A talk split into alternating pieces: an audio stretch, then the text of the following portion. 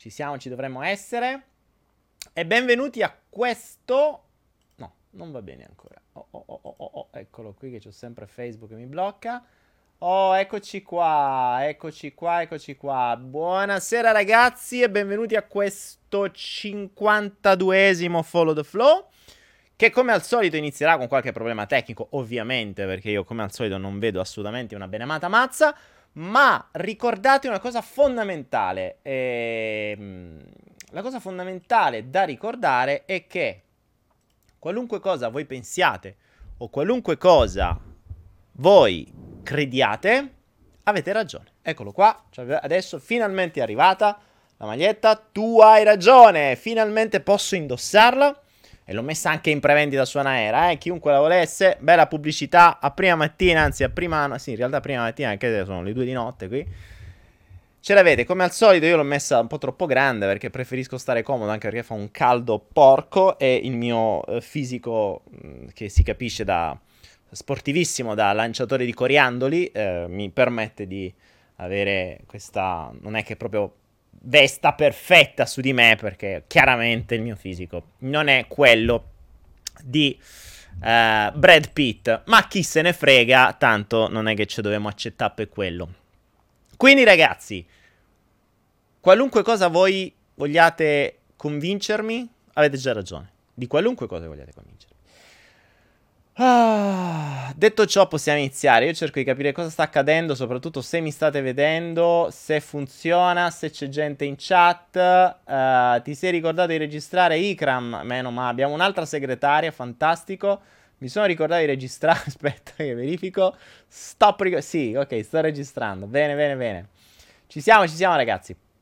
Come al solito, io non vedo una mazza. Va bene, ok. Vabbè, voi fidate. Io mi fido che stia funzionando perché. Eh, voi come al solito se non mi vedete o non mi sentite datemi un cenno, fate qualcosa, fate un beep. Intanto tanti diti per tutti che fanno sempre bene. Buonasera a tutti ragazzi, siamo soltanto 94, gli altri dovranno ancora arrivare su Facebook, mi siete mancati, mi siete mancati davvero. Eh, siamo stati una settimana, da, da, giovedì a martedì, quasi quasi mi viene voglia di mettere un altro flow di mezzo perché effettivamente troppo tempo. Vorrei che poi qualcuno si dimentichi o che qualcuno esca dal flow e finisca in chissà quale brutte strade, cattive compagnie o chissà cosa. Detto ciò, di che cosa vogliamo parlare stasera? Ma io volevo, mm, volevo, volevo innescare un, uh, uno spunto sulla benedetta legge di attrazione, perché mm, posso dire che mi sono quasi rotti, mi sono quasi rotti, eh, si può dire che mi sono quasi eh, stufato di leggere una, mm, una quantità di corbellerie in giro pazzesche. Non, guardate, non, non, escludo, non escludo che faccia una serie apposta sulla legge d'attrazione perché davvero non gliela faccio più. Cioè, non gliela fa. Basta, basta. Basta voi e sta cazzo di legge d'attrazione. Cioè, io ricevo eh, migliaia di, di, di, di, mail, di messaggi su Facebook, ma veramente pensano che la legge di attrazione, cioè la legge di attrazione credo sia il, il adesso che sto seguendo molto di più le, le manipolazioni del sistema, ieri stavo guardando eh, uno dei tanti corsi di David Icke, Phantom Self che abbiamo sempre su Anaera, ovviamente, che è il mio vantaggio di avere Anaera è che mi posso studiare un sacco di roba. E, e lui fa una cosa bella ehm, perché mette in ordine un po' tutto quello che io dico anche nel salto quantico, solo che lui ha anche altre informazioni, essendo in America, vive proprio nel cuore del sistema. E, ehm, e, ha dato qualche informazione in più, devo dire, interessante. Mi sono reso conto che non ne usciamo. Cioè, non ne usciamo che la maggior parte delle cose che abbiamo attorno sono state create apposta per incoglionirci o per sedarci. Vedi le, eh, le, le, il pensiero positivo, come dicevamo qualche altro fa, ehm, qualche, qualche, altro flow fa del, di, di come il pensiero positivo sedi, sedi cioè sedi nel senso che vi sede, è come se vi abbioccasse, cioè invece di alzare il culo voi fate, ah no, ok, tutto va bene, la, la, Uh, io sarò ricco, io sarò ricco, io sarò ricco. Oppure io avrò il fisico di Brad Pitt, io avrò il fisico di Brad Pitt, io avrò il fisico di Brad Pitt. Ma se non alzi il culo e muovi il culo e vai in palestra, o alzi il culo e ti impegni a fare qualcosa, non otterrai mai quei risultati. Quindi il pensiero positivo da solo non serve una benamata minchia. Uno, perché il pensiero positivo, così come le affermazioni positive, sono estremamente ehm, consce. Quindi non cambiano la vibrazione di quello che hai dentro. Se tu ti senti uno sfigato, è irrilevante che tu dici io sono figo, io sono figo, io sono figo. Dentro l'inconscio ma smetti, non dire cazzate. Continua a ripetere questa stronzata, ma tanto non vale niente uguale. Capite? Quindi è quella la vibrazione che conta. Ma soprattutto, ma soprattutto, quando eh, quando si va a ragionare sulla legge di attrazione, mi sa tanto che la legge di attrazione sia stata, e in realtà è stata venduta così, eh, perché da The Secret in poi, eh, che, è una, una, un insieme di cagate pazzesche che bisogna prendere molto con le pinze, ma soprattutto bisogna... Ehm, bisogna... Uh, bisogna andare molto oltre ehm, io sono pieno di messaggi di gente che dice: Ma sai, la prendono larga, è fantastico. Prendono largo il discorso. Ma sai, Daniele, volevo sapere come. Eh, potevo fare. Ehm, sai, esiste il perdono? È già lì, mm, che vuol dire? No, perché io vorrei attirare che un'altra persona mi perdoni per una cosa che ho fatto, così si riavvicini a me. Che intenzione devo mandare? Eh? Al che la mia risposta classica è: Aspetta, scusami, vediamo se ho capito. Cioè tu mi stai chiedendo come inviare un'intenzione per manipolare la mente di un'altra persona affinché ritorni sotto il tuo controllo? Perché è quello che, quello che si dice. Cioè nel momento in cui tu vuoi con un'intenzione in base a quello che ti dice The Secret, tutte le stronzate sulla legge dell'attrazione per come vengono raccontate, perché la legge dell'attrazione è legge, cioè parliamo di legge di risonanza ma è un altro discorso, ci ho fatto video, corsi, eccetera. Ma è diverso da quello che vi raccontano, cioè non è l'Amazon del, del controllo mentale, capite? Cioè non è che io mando l'intenzioncina e ricevo la roba uh, perché ho mandato l'intenzione bene. Per cui, e soprattutto la gente, nella maggior parte dei casi, mostri occhiali li, li stringo così mi evito di doverli rimettere sempre davanti, sopra la testa.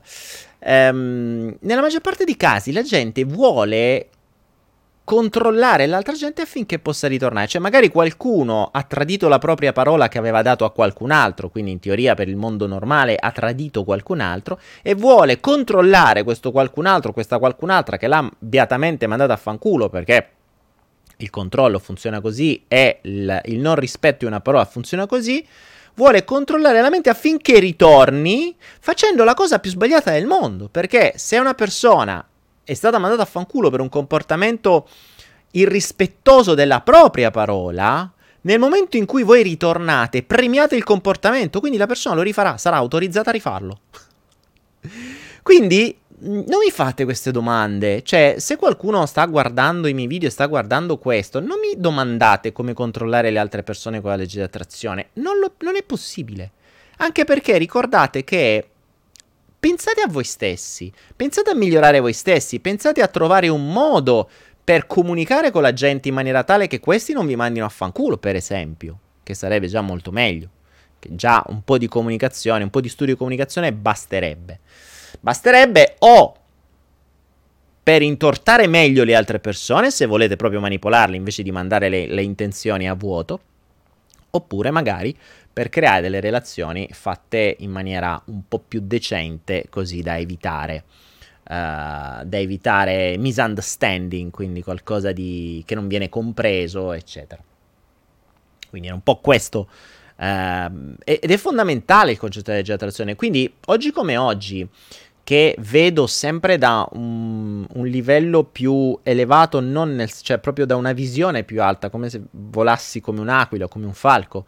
Eh, adesso che vedo sempre più dall'alto il puzzle, questo puzzle, questa ragnatela Uh, di cui parla anche David Icke, di, mh, di, questo programma che ci viene infilato, da cui fondamentalmente è, è, quasi impossibile uscire, perché ovunque di un'agenda di controllo che è stata innescata centinaia di anni fa e che viene portata avanti da tutti i governi del mondo.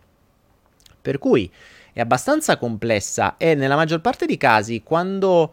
Ehm, e la cosa interessante è stata bella che è arrivato anche lui, è la stessa cosa qui io sono arrivato qualche giorno fa, lui è arrivato prima di me probabilmente, però è la cosa interessante che a me non piace mh, mm, ascoltare dagli altri, mi piace quando gli altri sono arrivati da strade diverse allo stesso punto, allora ho una conferma, una conferma nel senso che guarda là, arriviamo da due nazioni diverse, due studi diversi, due conoscenze diverse, ma entrambi arriviamo allo stesso punto. E uno dei punti fondamentali è questo concetto della carota messa davanti alla persona. Ovvero questo ipotetico successo che devi raggiungere per essere qualcuno, si sa chi, che non raggiungerai mai perché ammesso non concesso lo raggiungerai mai e poi ne vorrai un altro. E, e, e la vita si basa su utopico, su questo utopico inseguimento del successo che non si sa perché. Non si sa perché, se non per soddisfare dei condizionamenti infilati dal sistema che ti dicono che se hai successo, gli altri diranno, oh, hai avuto successo, ma allo stesso tempo ti invidieranno. Quindi qualcuno eh, ti, ti accetterà perché hai avuto successo, ma non devi averne troppo. Sapete una cosa, ragazzi? Sapete una delle cose... Ehm, una delle cose di cui le persone si vergognano di più in assoluto. Cioè, se io vi dicessi, uh, c'è qualcuno di voi che non ha la paura del giudizio? E forse qualcuno alzerebbe la mano. Ora, normalmente ci sono due modi per dimostrare che quella persona ha paura del giudizio anche se pensa di non averla. Uno, ma questo è più semplice che venga superato, è quello di, se sta in un corso ad esempio, di mandarlo sul palco e di farlo spogliare completamente davanti a tutti ma probabilmente se è un esibizionista o se comunque accetta il suo corpo ne- non è un problema spogliarsi davanti a tutti, quindi questa può superarsi. Invece la cosa più complessa da superare a livello di paura del giudizio è mostrare a tutti quanti soldi hai. Perché qualunque sarà la cifra che tu avrai, sarai giudicato. Capite? Se ne hai pochi, eh, sei un poraccio. Se ne hai troppi, ah, vedi, eh, vedi questo qua, sto bastai, sai che cazzo ha fatto? Ha fatto tutti questi soldi. Qualunque sarà la cifra, se sei medio, ma vabbè, uno come tanti altri, non vali niente. Capite? Cioè, non, non se ne viene fuori. Infatti, è difficilissimo che qualcuno dica quanti soldi ha. Poi mettete pure che si vive eh, spesso e volentieri in Italia ehm, è meglio non dirlo perché sennò arriva subito dopo Equitalia, quindi de- se devo devi dire devi aver denunciato tutto, perché non sia mai non hai denunciato qualcosa il giorno dopo. Infatti mi fanno morire, a volte ci sono personaggi che sono fantastici che hanno la residenza in Italia, dichiarano quattro soldi e poi si fanno la bocca su internet dicendo che fanno i miliardi. Ma allora, o stai dicendo una valanga di cazzate, o se lo sente Equitalia ti, ti, ti massacra. è bellissimo. Oppure mi fa morire quell'altra ancora che ti vendono tutte le eh, metodologie per fare marketing, ma ti dimenti- si dimenticano il passaggio di dire va che se guadagni anche 100 lire in Italia, se guadagni anche un euro in Italia lo devi dichiarare. Eh. Cioè, lo dimenticano questo. Lo dimenticano completamente perché se qualcuno comincia a dire aspetta io faccio internet business, faccio di qua, faccio di su, faccio di giù, guadagno un di soldi, ma poi lo devo pagare, aspetta, eh, cazzo, allora già mi devo fare un culo per guadagnare 10.000 euro, 20.000 euro l'anno, poi il 73% lo devo dallo Stato. Aspetta, troviamo prima dei modi, insomma, troviamo altre strade, perché ricordatevi che la legge d'attrazione funziona e funziona bene, la mentalità a cui vibrate sarà quella che attirerà. Quindi se partite con come qualcuno che omette per raggiungere i propri obiettivi, non vi lamentate se troverete di fronte a voi gente che ometteranno per raggiungere i propri obiettivi. Se siete persone che oggi siete grate e domani voltate le spalle, anzi addirittura siete peggio, non vi lamentate se poi troverete di fronte a voi persone che vi dicono una cosa e poi dietro le spalle ne faranno un'altra. Cioè, ciò che voi siete, attirerete. Molto semplice. Se una persona eh, non vi ha rispettato, magari vi ha tradito, chiedetevi quante volte avete tradito la vostra parola prima di lamentarvi della persona che avete di fronte. Perché andate tranquilli e sinceri che la persona che avete attirato era attirata dalla vostra vibrazione, quindi vibrava la vostra stessa vibrazione. Capite? Quindi o ce l'avete che siete anche voi così, o in qualche modo quella vibrazione è quella che dovete ancora risolvere, quindi o stava nella vostra famiglia o è una delle vostre ferite, eccetera, eccetera. Ma nella maggior parte dei casi, quando qualcuno mi dice ehm, vabbè, qualcuno, eh, eh son, ma mio marito mi ha tradito, mia moglie mi ha tradito, la mia prima domanda è stata, scusami, toglimi una curiosità, ma tu tutto quello che hai detto nella tua vita l'hai fatto? O qualche volta ti è mai capitato di dire qualcosa a qualcuno, tipo ai tuoi figli, a tuo marito, a qualunque altra cosa, e poi non mantenerla? Perché quello è il tradimento. Tradito la mia parola. E allora, se tu hai tradito la tua parola con tuo figlio, con te stesso o con te stessa, non te lamenta che quello di fronte ti tradisca, è normale.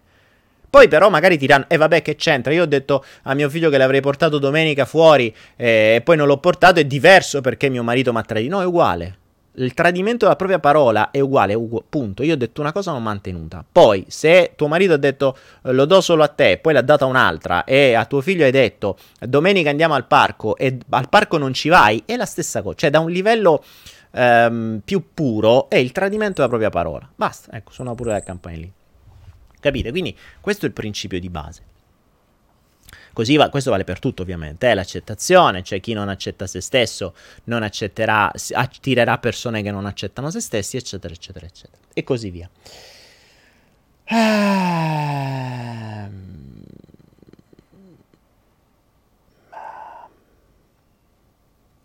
Se leggi non è fantastico, c'è una persona che su YouTube si è chiamato Se leggi non è un caso. Ma guarda, lo leggo solo perché ti sei scelto questo nome, sei un mito. Allora, se leggi non è un caso, dice Daniele, come spieghi che persone come Gianluca Vacchi, che non sia chi sia, Cristiano Ronaldo, forse credo sia un calciatore, presi dall'ego, l'anima non si fa sentire? Ma allora, se leggi non è un caso, non so come ti chiami. Eh, il fatto che l'anima non si faccia sentire non è che non si faccia sentire, è che non la sentono loro non la sentono loro. E mh, mm, noi dobbiamo sempre vedere i risultati di tutto ciò. Tu hai ragione sempre. I risultati di tutto ciò dobbiamo vederli sempre a lungo termine. Perché ricordiamoci che tu oggi puoi sembrare di avere successo, ma dobbiamo vederlo fra 15-20 anni. E torniamo sempre al suo discorso. Steve Jobs, dieci anni fa, era una delle persone più di successo del mondo. Oggi, secondo me, nessuno vorrebbe essere Steve Jobs. Capite? E Robin Williams, l'attore fantastico, una delle persone più acclamate del mondo, si è impiccato. Uh, Michael Jackson, re del pop, 50 anni è morto. Quindi, che cos'è il successo davvero? Torniamo sempre al discorso: che cos'è davvero il successo? In base a quale metro di paragone andate, o meglio, a quale, a quale unità di misura andate a misurare il successo? Perché se lo misuriamo dal punto di vista della salute, è un discorso, se lo misuriamo dal punto di vista del denaro, è un altro ancora. Se lo misuriamo dal punto di vista degli oggetti materiali, è un altro ancora. Se lo misuriamo dal punto di vista della serenità, che è quello che misuro io, è un altro ancora. Quindi potrebbe essere molto più di successo un pescatore che non ha problemi e che vive pescando sulla banchina o sulla sua barchetta piuttosto che il mega riccone che ha 10 macchine, 300 ville, 700 donne e poi ha 10 cause con la giustizia, stress e a 60 anni gli viene un tumore. Capite? Per cui mh, mm, chiediamoci, anzi questo lo chiedo a ognuno di voi, questo a ognuno di voi lo chiedo, ed è forse l'esercizio che potrei darvi eh, per il prossimo flow, è qual è il metro di misura con cui voi giudicate il successo? Cioè, che cosa vuol dire successo per voi? Eh, cosa deve accadere esattamente affinché voi vi possiate possiate dire di aver raggiunto il successo? Questo mi interessa.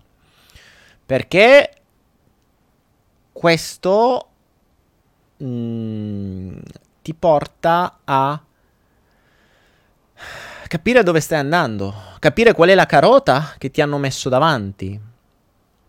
Perché in genere è una carota. Cioè, in genere hai un finto successo impostato perché tu non conosci, cioè te l'hanno messo gli altri, te l'hanno impostato gli altri il vero successo, cioè il, il successo secondo loro. Per cui tu stai inseguendo una carota creata dagli altri che non, aggiung- non raggiungerai mai perché è attaccata sopra la tua testa, quindi tu vai avanti e lei va avanti o se mai un giorno lo raggiungerai ti renderai conto che quella carota era marcia e, te dovrà, e, te ne metteranno un'altra che sembra più buona e ricominciamo da capo. L'importante è che tu fai e non pensi. Ricordatevi, mh, mm, l'obiettivo è che tu non pensi.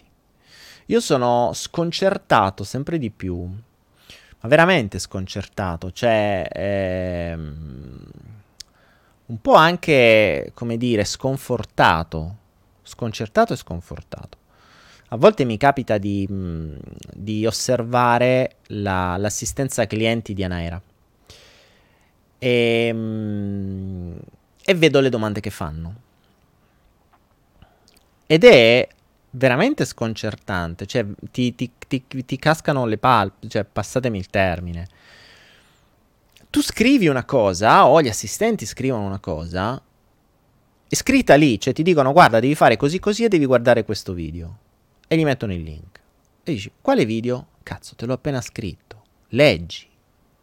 Oppure fanno qualcosa cioè, sembra un po' come fanno i thailandesi, che l- tu gli dici quattro cose e loro leggono solo la prima. È male. Cioè, è tutto scritto, è tutto specificato, è tutto dettagliato. Eh, considerate che Anaera cerca di nascere proprio, soprattutto nelle spiegazioni, nei tutorial, per idioti. Cioè, l'obiettivo è cerchiamo di farlo capire a un bambino, mh, un bambino di 5 anni che non conosce la lingua e che non ha mai visto un computer. Quindi noi partiamo così. Eppure, non è che la gente è stupida, è distratta. E questa è la cosa interessante. Quindi, che cosa è accaduto? Quando io studiavo, uh, quando io studiavo comunicazione, si diceva che per studi fatti a suo tempo dagli scienziati, si diceva che la soglia di attenzione era mediamente intorno a 3 minuti, cioè tu mh, se fai ad esempio sei uno speaker ogni 3 minuti devi in qualche modo dare qualcosa che risvegli le persone, se no si abbioccano, perdono o, o si perdono, pensano dalla spesa, a quello che devono fare, eccetera. Questo però accadeva 20 anni fa. Oggi la soglia d'attenzione è a meno di 30 secondi, meno di 30 secondi, ragazzi. Cioè oggi noi siamo abituati a eh, a usare un solo dito, che è questo, che fa così, cioè su un telefonino, tru, tru, tru, o meglio così in questo caso, cioè scende giù, e con questo dito scorrono cose, scorrono cose a una velocità talmente veloce che le persone non leggono, se guardano i video non osservano i video, cioè, eh, tempo fa si era parlata, tempo fa, quando, vi ricordate all'inizio dell'inizio di internet, insomma qualche anno fa, vi parlo di una decina di anni fa, nacquero i banner, no? I ba- adesso ci sono ancora, però adesso sono un po' più movimentati. I banner statici, no? Voi aprivate un sito, c'erano tutti questi banner che ti mandavano da qualche parte. Ed era stato studiato un fenomeno che era, da- era, era stato chiamato la cecità al banner. Cioè, si era studiato e si era compreso che le persone dopo un po' di anni che vedevano sti cazzo i banner dappertutto, li automaticamente rimuovevano. Cioè io guardavo un sito, ma la mia mente identificava i banner e li rimuoveva. Per cui ci poteva stare scritto qualunque cosa, la mia mente non lo vedeva. E quindi i banner li hanno eliminati. Allora cosa hanno dovuto fare? Hanno dovuto creare i banner in movimento. Perché sappiamo che il movimento attira l'attenzione, come i gatti, no? Che tu ti passa qualcosa e ti gira. Invece ti, ti giri. Invece se una cosa è fissa non la vedi. E questa cosa qui Mm, quindi ha creato qualcosa, cioè ormai si creano lo studio delle, delle, animazioni è fatto per attirare sempre più attenzione. Quindi o ti spaventano che è un messaggio di il computer o il virus. Eh, quindi deve, deve, esserci qualcosa che deve in qualche modo attirare la tua attenzione per far sì che tu veda quel banner, non che ci clicchi, che intanto lo veda. Quindi in questo mondo assolutamente distratto è veramente difficile riuscire a far passare qualche messaggio, ma soprattutto la cosa interessante è che in questo mondo di distrazione che è stato fatto apposta, quando succedono i casini, non so, io ricordo qualche tempo fa avevo uh, fatto un video sull'abbattimento dell'aereo in Ucraina, tempo fa, dove c'era stato tutto un casino, eccetera. Un video che è andato in prima pagina YouTube, poi ho aperto YouTube me l'ha tolto perché non, non poteva stare in prima pagina perché non, non era un videogiochi ed era troppo pericoloso nonché ho avuto poi altre ripercussioni quando dici queste cose vere. Insomma, la cosa interessante è che tutti i telegiornali dissero: Ah, ok, abbiamo trovato le scatole nere, fra due giorni finalmente sapremo che cosa è successo. Ora, due giorni dopo, non si parlava più da un giorno di quella roba lì. Nessuno si è mai chiesto dopo che cazzo è successo a quell'aereo. Non c'è traccia di che cosa c'era sulle scatole nere. Non c'è più traccia. Nessuno l'ha mai più detto. Nessuno l'ha mai più chiesto. Nessuno si è mai informato. Eh, un altro video che feci fu durante un attentato a un aeroporto. Tutti i giornali e le televisioni d'Italia riportarono un video. Giornalisti eh, riportarono un video dell'attentato. Ora, io dieci minuti dopo mi feci due ricerche e scoprì che quel video era preso da YouTube da un attentato di 5 anni prima in Russia. Ora io dico, ovviamente quel video fece centinaia di migliaia di visite perché sputtanai subito tutti. Ora io mi domando e dico, ma porca troia, i giornalisti fanno i giornalisti o ingoiano qualunque cosa? Ma soprattutto non gliene frega niente perché la maggior parte delle persone che sta davanti a una televisione prende la televisione come il guru, il guru della situazione e non si chiede se una cosa è vera. Quando vedete una notizia, andatevi a fare le vostre ricerche vedete se è vera. Poi dicono, adesso c'è la legge vogliono dare 30 milioni, 30 miliardi per le fake news, cioè le fake news vengono, chi li decide? Le, grandi, eh, le grandi case di, mh, mm, grandi editori, cioè quelli che mettono le fake news. Quindi loro si possono permettere di prendere un video sbagliato da YouTube e pubblicartelo come una news vera e loro dovrebbero giudicare se le mie sono fake news o meno quando voi siete i primi a dare fake news dalla mattina alla sera. Quindi questa è questa è la, l'assurdità in cui viviamo. Mm, quando dico mettete in dubbio tutto, ma soprattutto mettete in dubbio tutto quello che vi propina la televisione, tutto, tutto.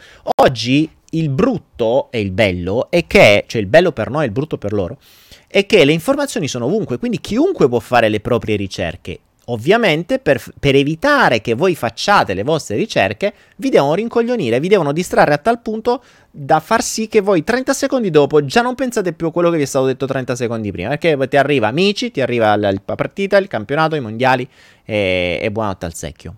E perché la televisione l'ha detto la televisione, oggi l'ha detto la televisione sembra che l'ha detto Gesù Cristo, cioè la televisione è, una, è, è la più grossa congregazione di cazzate del mondo. Ecco perché nasce il flow flow. Spegnete la televisione e guardate il flow. Per carità, non credete una prova di quello che vi dico, io almeno ve lo dico. Però fate le vostre ricerche, fate le vostre ricerche, sempre. Ah, vediamo, vediamo, vediamo. Diamo qualche domanda interessante. Jonathan, i, i, giornalisti stanno dentro nella piramide appena sotto i governanti. Ma sì, ovvio, è che... Mh, mm, è, che, ci, che, che, che, ormai si è, è, finita anche quel briciolo di, di, di, deontologia professionale. Cioè, quando tu sei. È un po' come i medici.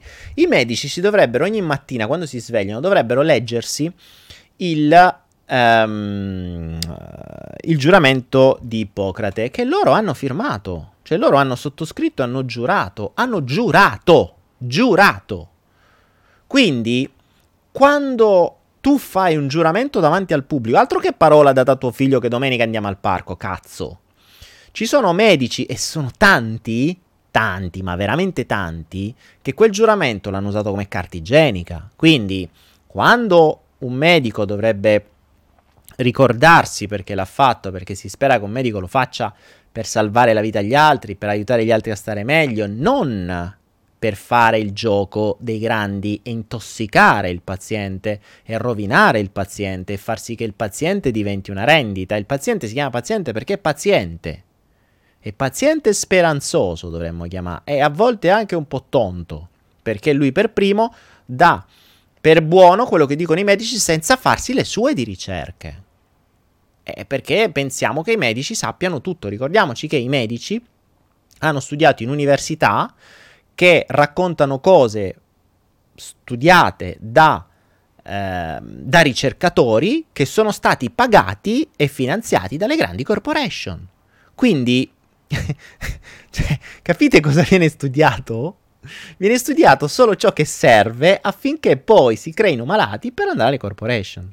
Ok? Questo vale sugli animali, questo vale sulle, eh, sulle persone, vale su tutto. Poi, poi ancora sugli animali vedo, vedo, delle cose, a volte parlo con i veterinari, mi scandalizzo perché io ho animali in natura e, e, e sono assolutamente, cioè loro fanno tutto ciò che è contro quello che dicono i veterinari e non muoiono, porca troia.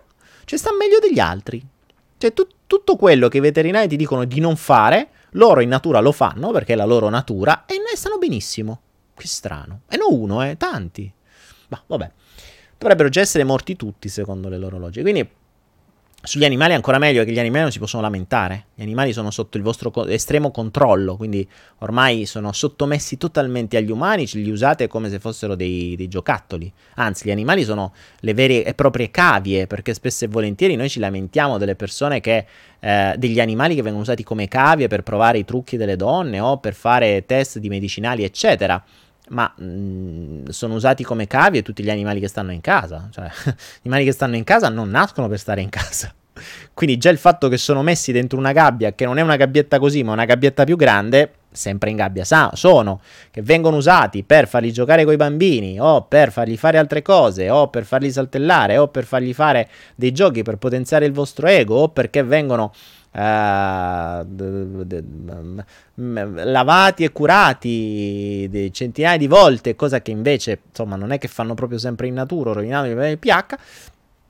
No, non è che l'animale l'abbia mai scelto, cioè è una scelta del cosiddetto padrone, padrone, che è stessa, lo stesso nome che viene usato per il padrone che ti circonda e che ti comanda e via.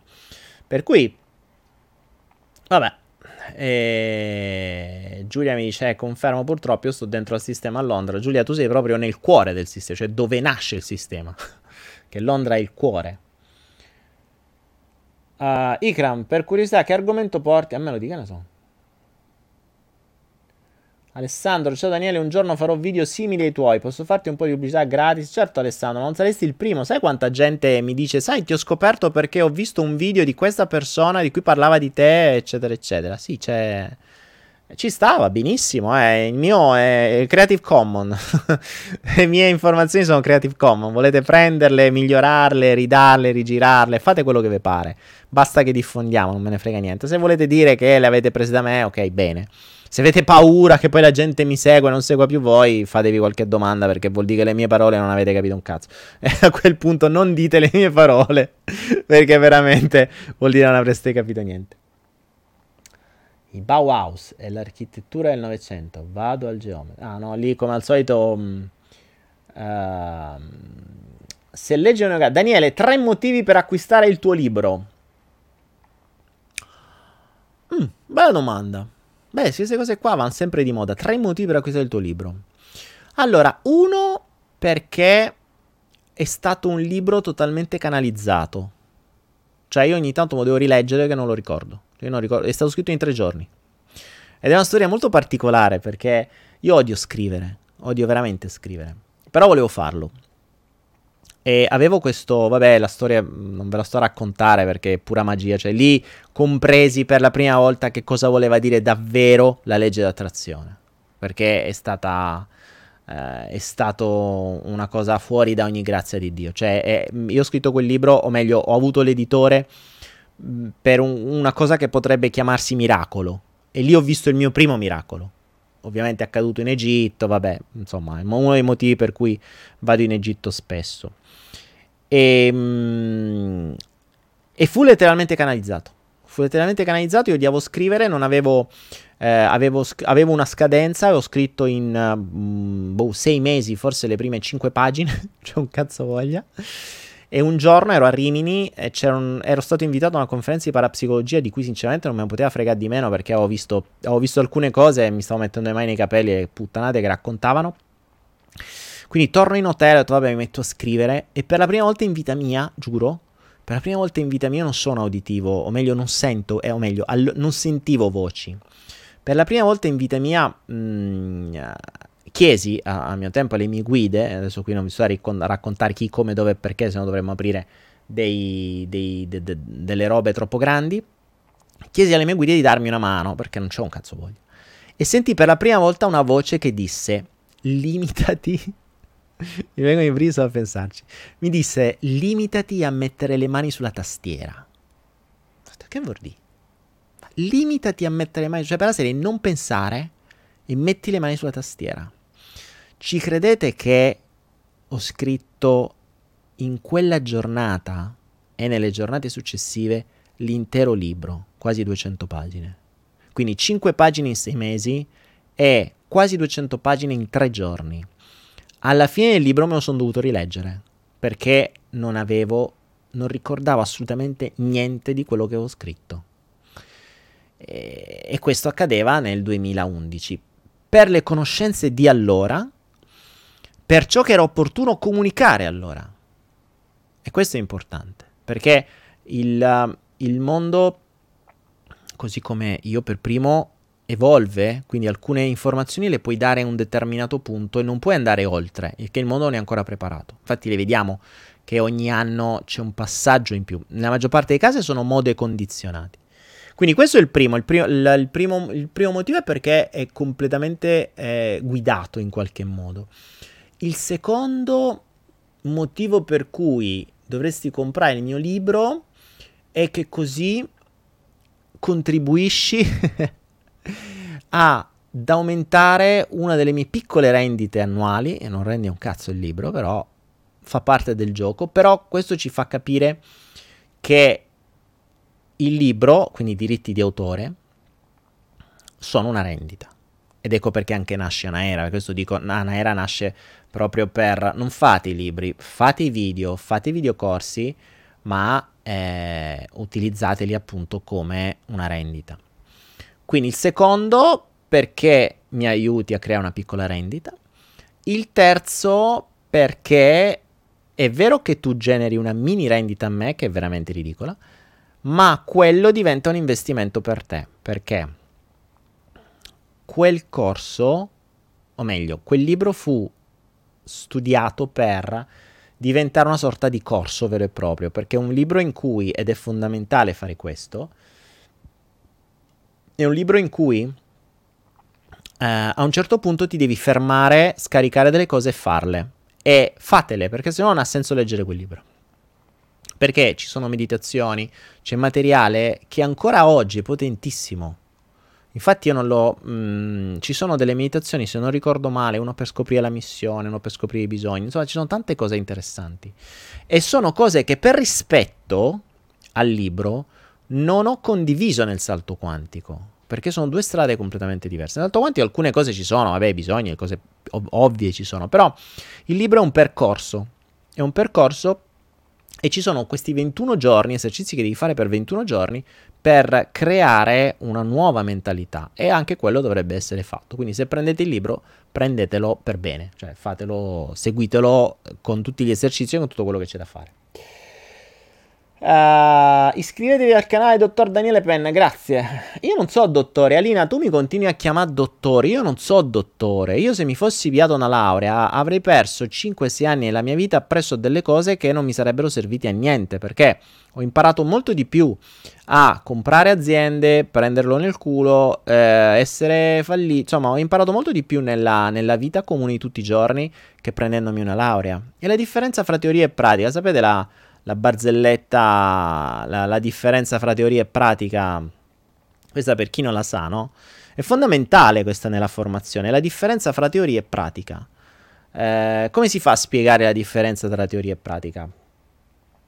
C'è Pierino che va dal padre e dice papà papà eh, oggi a scuola ci hanno dato questo compito la maestra ci ha detto che dobbiamo mh, mm, scrivere questo tema sulla differenza tra teoria e pratica dice che cos'è? cosa posso fare? Ha detto guarda, fai questo esperimento. Vai da tua sorella e chiedile, tu tradiresti mai il tuo ragazzo? E vedi che cosa ti dice. Poi, dopo che ti ha dato la risposta, le dici, e se ti dessero 5 milioni di euro, tu lo tradiresti? E vai a farle questa domanda. Poi lo vai a fare a tua madre e poi la vai a fare a tua nonna. E Pierino va dalla sorella e dice: Ah, sorella, ma tu tradiresti mai il tuo ragazzo? No, ma come puoi pensare a questo Pierino? Che domande sono? Ma figurati, io lo amo, io non lo tradirei mai. Ma stai scherzando? Lui è l'amore della mia vita, noi ci sposeremo, faremo i figli, sei una famiglia felice. Io non lo tradirò mai. Ok. E, e se ti dessero 5 milioni di euro, lo tradiresti? Eh. Eh beh, insomma, 5 milioni di euro. Eh certo, poi dopo, magari per una volta, poi dopo staremmo assieme, però avremmo 5 milioni di euro, i nostri figli potrebbero vivere me. Beh, effettivamente per 5 milioni di euro, eh, sì. Ah, ok. Poi va dalla mamma. Mamma, mamma, mamma, ma tu tradiresti mai papà? Pierino, che cosa stai dicendo? Come ti permetti di dire questa cosa? Ma io e papà ci amiamo, abbiamo sì, tu sì il frutto del nostro amore, non lo tradirei mai, ma per niente al mondo. Mamma, ma neanche per 5 milioni di euro?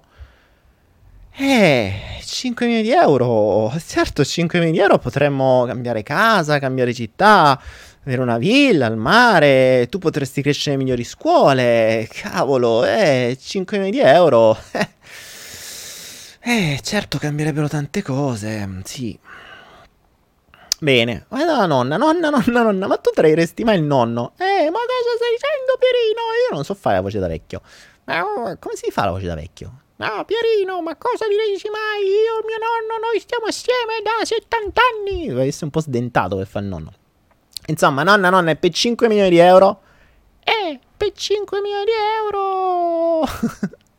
per 5 milioni di euro potrei mettere a posto tutti i nipoti. Eh, sì. Bene, Pierino va dal padre dice: Papà, papà, questo mi hanno risposto uh, tutte queste qui. Mi hanno detto: eh, Prima mi hanno detto di no, poi per 5 milioni di euro mi hanno detto di sì. E, e il padre dice: Allora, Pierino, adesso hai capito qual è la differenza fra teoria e pratica. In teoria c'avevamo tre sante in casa, in pratica c'avevamo tre mignotte. E così è, insomma. Eh? e questa è la differenza fra teoria e pratica.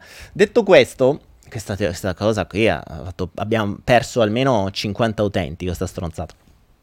Vediamo di riacquistare un po' di utenti, eh, che stasera siamo un po', siamo un po' scarsi a utenti. Saremo... Quanti siamo? Vediamo un po'. Quanti siamo sul tubo?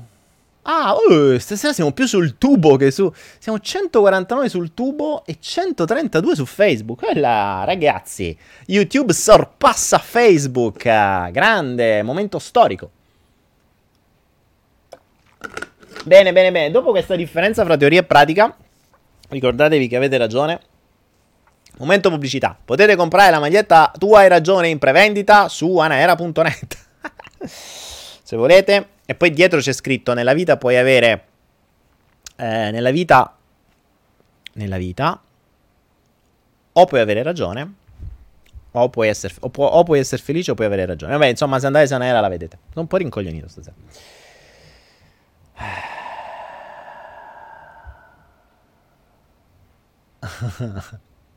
Dai, qualche domanda? Eh, Cristina Brunetti, parlaci di come sei mh, mm, entrato in contatto con le mie guide. Bella domanda. Um, devo ricordarmelo, sai? Allora, ho un momento in cui probabilmente per la prima volta le ho sentite, però devo fare uno sforzo di memoria. Perché per me adesso sono talmente tanto normali che ricordare la prima volta non è facile. Io purtroppo una cosa che ho sempre consigliato a tutti è quella di... Ehm, è quella di... di avere un diario e di scrivere tutti i vostri momenti importanti. Perché poi si perdono. Poi si perdono. Io ho dimenticato molti dei, dei miei momenti, soprattutto poi quando ci sono delle nuove consapevolezze, perché le nuove consapevolezze hanno una, una cosa particolare. Le nuove consapevolezze cancellano, o meglio, non cancellano, ma distorcono il passato. Cioè, ci sono delle cose che per me oggi sono assolutamente così e so che prima non erano così, ma non ricordo perché.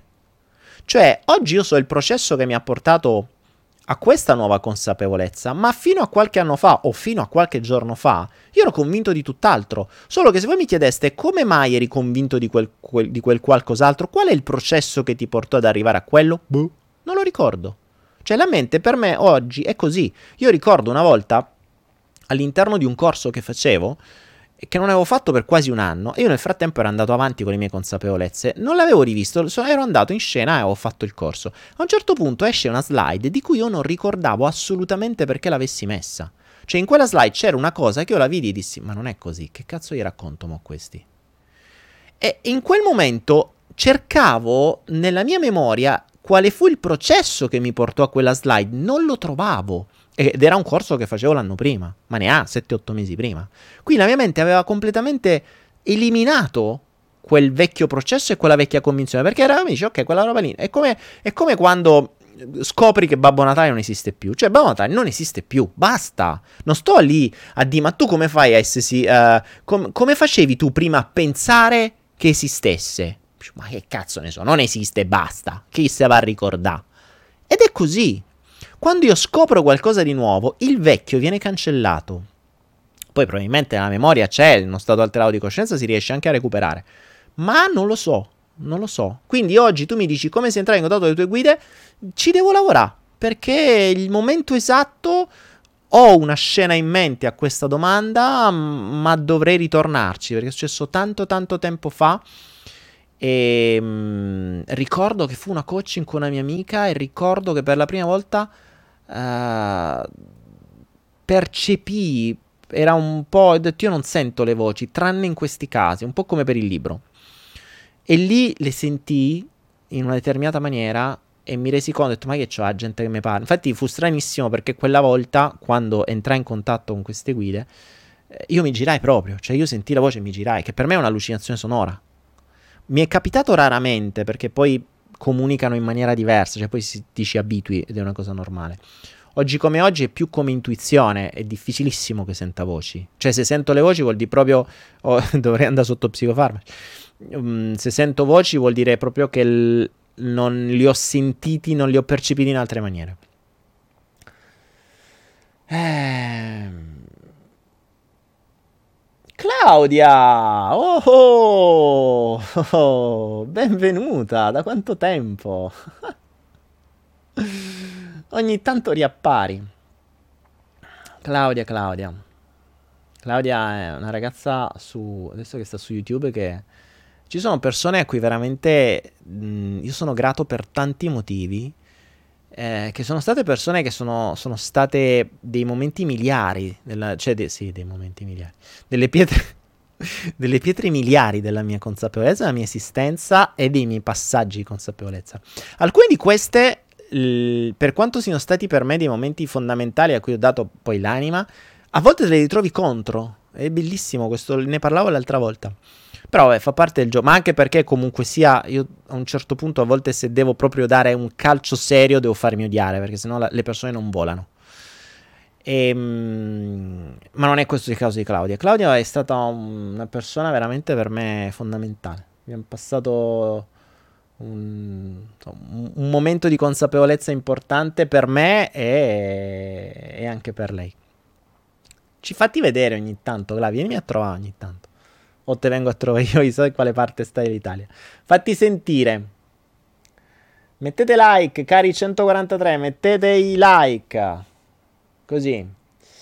Dani, secondo te fare università ha senso al giorno d'oggi o proprio no? Eh, Davide, mm, boh, ma eh, per me la scuola è... è mm, ieri scoprivo una cosa interessante Uh, su quello che diceva David Icke, che sapete chi ha creato il programma scolastico americano? um, mi ricordo la data. Il programma scolastico americano l'ha creato Rockefeller, cioè uno dei magnati più grandi del mondo. Col suo obiettivo, che la sua frase disse, io non voglio un popolo di pensatori, voglio un popolo di lavoratori. Ricordatevi che la scuola e l'università vi insegna a essere pronti per il mondo del lavoro. Cioè, questa è la base della scuola, eh? che è un'aberrazione mentale. Cioè, il presupposto a monte è che voi dovete studiare per essere pronti a lavorare. non a vivere, non a pensare, non a ricercare, non a crescere, non a evolvere, non a essere felici, non a essere sereni, ma a essere dei bravi schiavi. Questo è il bello. Quindi ci penserei due volte, ci penserei due volte. Di sicuro, eh, ed è una cosa fondamentale, e Claudia è stata importante anche per questo, ehm, se dovessi... Io, studi- io di- direi delle cose da studiare, poi a prescindere se dalla scuola o meno. A prescindere dalla scuola o meno. Perché molte cose a scuola non si imparano. Cioè non hai bisogno della scuola per imparare, hai bisogno della voglia di imparare, perché la scuola serve per farti passare la voglia. Ricordati, la scuola serve per farti, per addestrarti a, sin da piccolo, a svegliarti con una sveglia.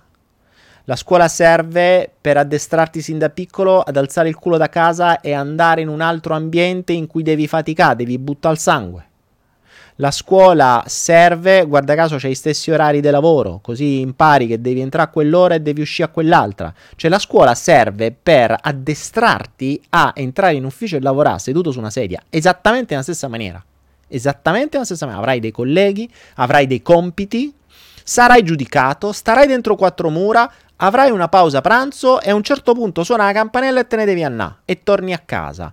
E ogni tanto ti diamo un po' di vacanze. Questo è, che cambia? Cos'è il lavoro o la scuola? È uguale. Quindi è un'aberrazione mentale. Cioè, l- l- l'insegnamento dovrebbe insegnarti a vivere, non a stare in carcere. Capite? Infatti, non a caso, quando uno esce da scuola, cioè, non è che i bambini quando vanno in vacanza o quando, esce, quando suona la campanella, di là dicono eh, che due coglioni, suona la campanella, no, stavo così bene qua, no, oggi si va in vacanza per due mesi, che palle, io volevo restare qui, stavo così bene, no, tu non vedi l'ora. Non vedi l'ora, ciò vuol dire che la scuola ti fa odiare il, uh, l'insegnamento e lo studio, così che intanto noi ti insegniamo quattro cazzate. In più tu perdi completamente l'idea, la voglia di studiare, perché appena esci da scuola bruci i libri, come si faceva ai tempi dei, degli eretici, e, e non voglio sapere più niente dei libri. Che è successo a me? È successo a me, io mi sono riappassionato e lì odiavo studiare, anche perché ho a casa piena di libri, mio padre insegnante italiano, figurati.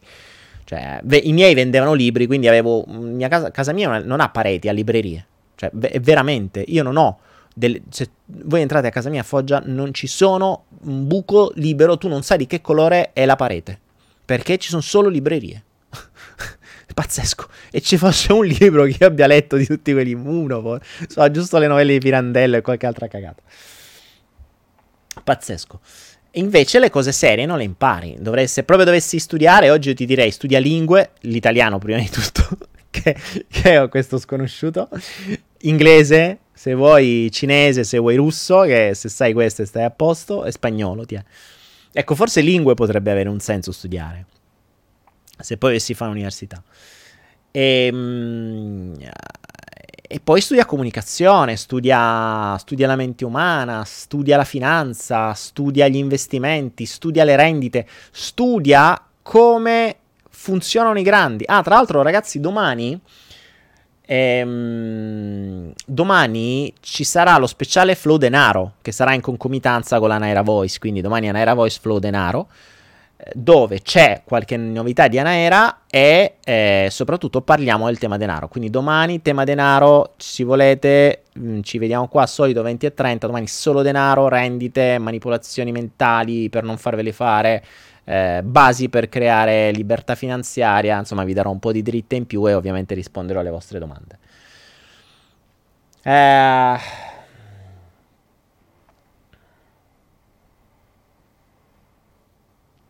Vediamo un po' qualche domanda. Forza ragazzi, un'ora esatta. Sto parlando da un'ora. Bene. 138. Ragazzi, Facebook mi sta. sta stiamo, stiamo, perdendo punti. È vero che sto, mi sto facendo odiare sempre di più, quindi invece di avere tanta gente c'ho sempre di meno. Però devo ammettere che adesso stanno aumentando le viste dopo. Quindi c'è gente che se le vede dopo, invece di stare in diretta. Siete che in diretta si stufa e se lo vede con calma. Bene, allora. Qualche domanda? Andiamo qualche domanda. Fatemi una domanda intelligente. Adesso rispondo a Daniele. Ciao Daniele, cosa ne pensi di Psyche? Uh, posso avvalermi la facoltà di non rispondere? Psyche come uh, tutte le altre mh, discipline a pagamento, a parte si basa sul test kinesologico, che è già um, che vi posso dimostrare in mille modi, ma- in mille modi che eh, sono mh, estremamente manipolabile.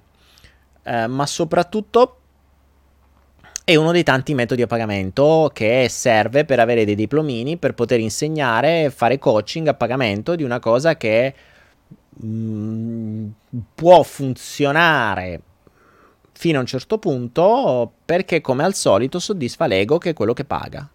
Eh, per rispondere a questa domanda ti consiglio di vedere il mio video ultimo del demotivatore che si chiama eh, Basta Coach Guarda, basta coach e capirai meglio il mio pensiero che vale, eh, generalizzalo a Psyche a tutti gli altri, insomma, tanto bene o male sono tutti uguali. Sandy Dream si avverte che mancano eh, ragazzi, Pokémon buoni, ragazzi, non ci possiamo fare niente. Eh, eh. Olmi, Dani, Facebook non lo vede stasera. No, no, lo vedo stasera, è che non mi fate domande. Eh, eh se scrivete sempre le stesse cose. Allora, Christian, sul denaro ne parliamo domani. Ok, domani è giornata denaro, quindi andate tranquilli. Carlo, la, lui, lui, lo vede sempre dopo con calma, ok. Daniele, come avere un pensiero originale? Bella domanda. Eh, se leggi non è un caso, stasera sta facendo belle domande, bravo. Chi te le sta suggerendo? eh, avere un pensiero originale non è per niente facile. Non è per niente facile. Mm, anche perché nella maggior parte dei casi tutti i tuoi pensieri sono condizionati dai programmi inseriti. Quindi forse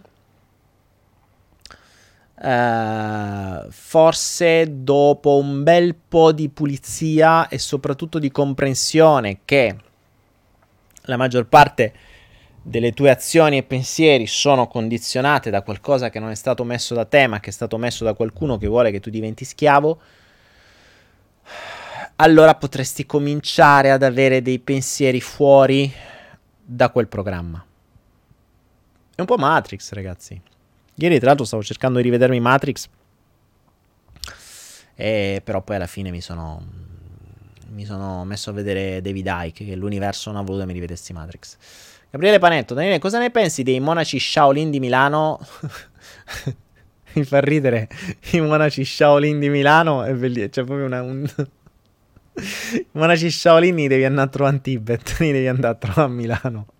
Sono come i sciamani che stanno a Riccione. Dai, raga, cioè, eh, eh, forza. E dai. Smettiamola con queste cose.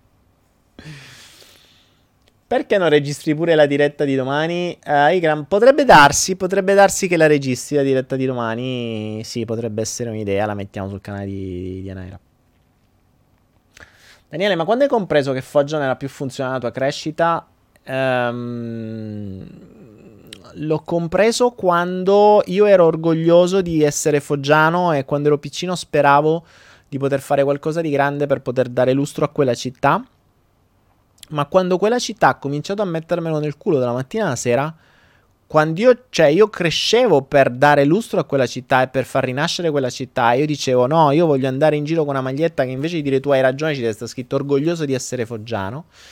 Ebbene, quegli stessi foggiani me hanno fatto passare la voglia. Mi hanno fatto passare la voglia e quindi ho detto vabbè, ok, allora se io devo uh, stare in una città che, mh, mm, dove mi devo guardare le spalle, invece di avere supporto mi devo guardare le spalle veramente, ma pesantemente in qualunque cosa fai, allora dico, sai che vi dico, no, affanculo, è molto semplicemente. E questo accadeva tanti tanti anni fa. Eh, adesso è molto peggio. Adesso è veramente molto peggio. Ogni volta che ci ritorno, a parte adesso, vabbè, sem- sembriamo una colonia africana che cioè, c'è un delirio in giro. Cioè, veramente una cosa guardabile. Non, non, non, non, parlo di razzismo, è che io sono emigrato eh, e io so che vuol dire essere emigrato. Quindi, cioè, gli emigrati che abbiamo in Italia non sono emigrati. Tra l'altro, c'è da dire una cosa: se si va a vedere il piano Calergi e si vanno a vedere, si vanno a studiare appunto il sistema, il sistema voleva sin da tanto tempo fa, parliamo già dei primi 900, era, era detto nell'agenda di questi grandi che, ehm, eh, che sì che bisognava ridurre la popolazione e che soprattutto bisognava ehm, mischiare le mentalità così che le persone perdessero l'identità, cioè perdessero la propria nazionalità. E questo crea molto caos, crea molta insicurezza, crea molta paura. E ricordiamoci che la paura poi serve sempre come deterrente, o meglio, serve sempre per creare l'appoggio e l'opinione pubblica per avere sempre più mh, leggi restrittive quindi sempre più uno stato di polizia, sempre più... L'obiettivo è quello di microchipparvi tutti, poi fondamentalmente. Quindi... Angela, eh, mi dicevi cosa c'è? La maglietta è questa. Vuoi assicurarti questa maglietta? È in prevendita su Anaera. L'avevo fatta la maglietta, adesso l'ho fatta soprattutto per me, però se qualcuno la vuole ve la possiamo fare e mandare. E così dietro c'è scritto nella vita puoi o, avere, puoi o essere felice o avere ragione. E, ed è semplice perché puoi andare in giro con questa maglietta e quando qualcuno dice ah perché tu? E tu dici sì hai ragione. Cioè da bravo pigro non sto neanche a, a dirglielo hai ragione e capite? Gli mostro le dita. Un po' come quando in Cambogia compri la maglietta no tuk tuk. I tuk tuk sono una specie di mototaxi, tipo le api piaggio che fanno da mototaxi, no? E lì ogni tre secondi quello dice tuk tuk, tuk tuk, tuk tuk, tuk tuk. E lì, visto che te stufi, se no ogni volta di no, no, no, no, c'è la maglietta, gli fai vedere così e basta, così almeno stanno zitti. Nella stessa maniera, da noi siamo abituati alla gente che vuole sempre avere ragione o vuole convincerti delle sue convinzioni o vuole propinarti le sue idee, tu gli dici hai ragione, così eviti di buttare fiato inutilmente. Mm, l'universo può mandarti delle prove per vedere se hai risolto o fai ancora le stesse scelte. Eh, Sandy Dreams su YouTube, sì, assolutamente sì. Ehm, assolutamente sì, può mandarti delle prove. Eh, in realtà sono proprio quelle prove che ti fanno comprendere a che punto stai. Cioè, ecco, prima si parla di Psyche. Allora, quando ehm, quando qualcosa cambia davvero, non è cambiata perché il test kinesiologico ti dice che è cambiata. Me ne frego del test kinesiologico, in questo caso. Una cosa cambia quando, se prima il mio capo mi diceva tu non vali un cazzo e a me giravano le balle per due giorni, nel momento in cui io mi risolvo questa cosa, il capo mi dice tu non vali un cazzo, a me mi rimbalza, a me viene da ridere.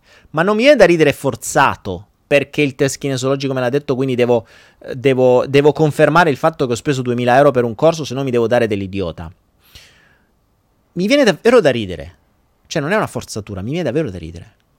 Quindi, quando a parità di innesco di un'emozione, quell'emozione non avviene più, non c'è più realmente, non nascosta, eh? quindi realmente, non perché ho fatto il corso e mo devo confermare, a quel punto ha un senso. Cioè a quel punto posso dire quella cosa è risolta. Quella cosa è risolta. Attenzione, è risolta ma non è detto che ritorni, perché dipende sempre a, da che cosa è legata. Quindi se le altre radici non hanno il tempo di ricostruire qualcos'altro.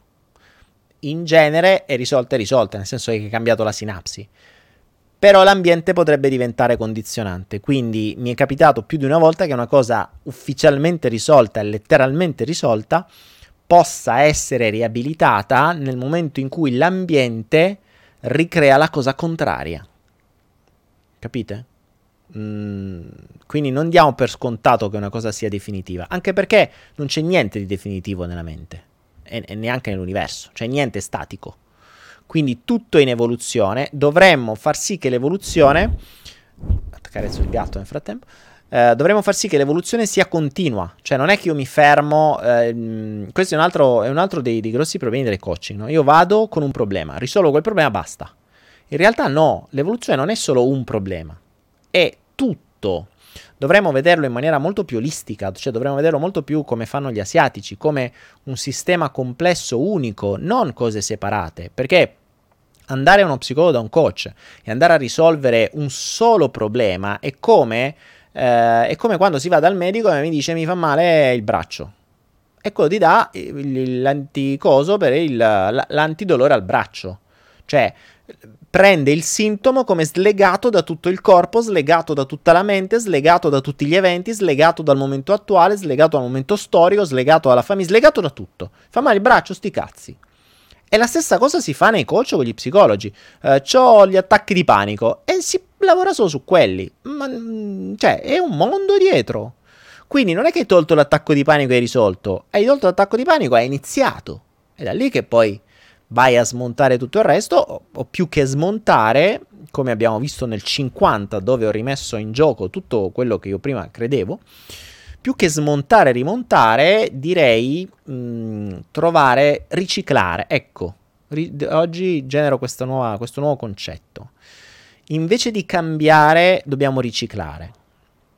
E ha un senso, ha un senso diverso. Cioè, eh, faccio molto prima a prendere ciò che ho e so fare bene e riciclarlo e trasformarlo in qualcosa di nuovo, ma già esistente e funzionale, piuttosto che smontare quello e rimontarne un altro.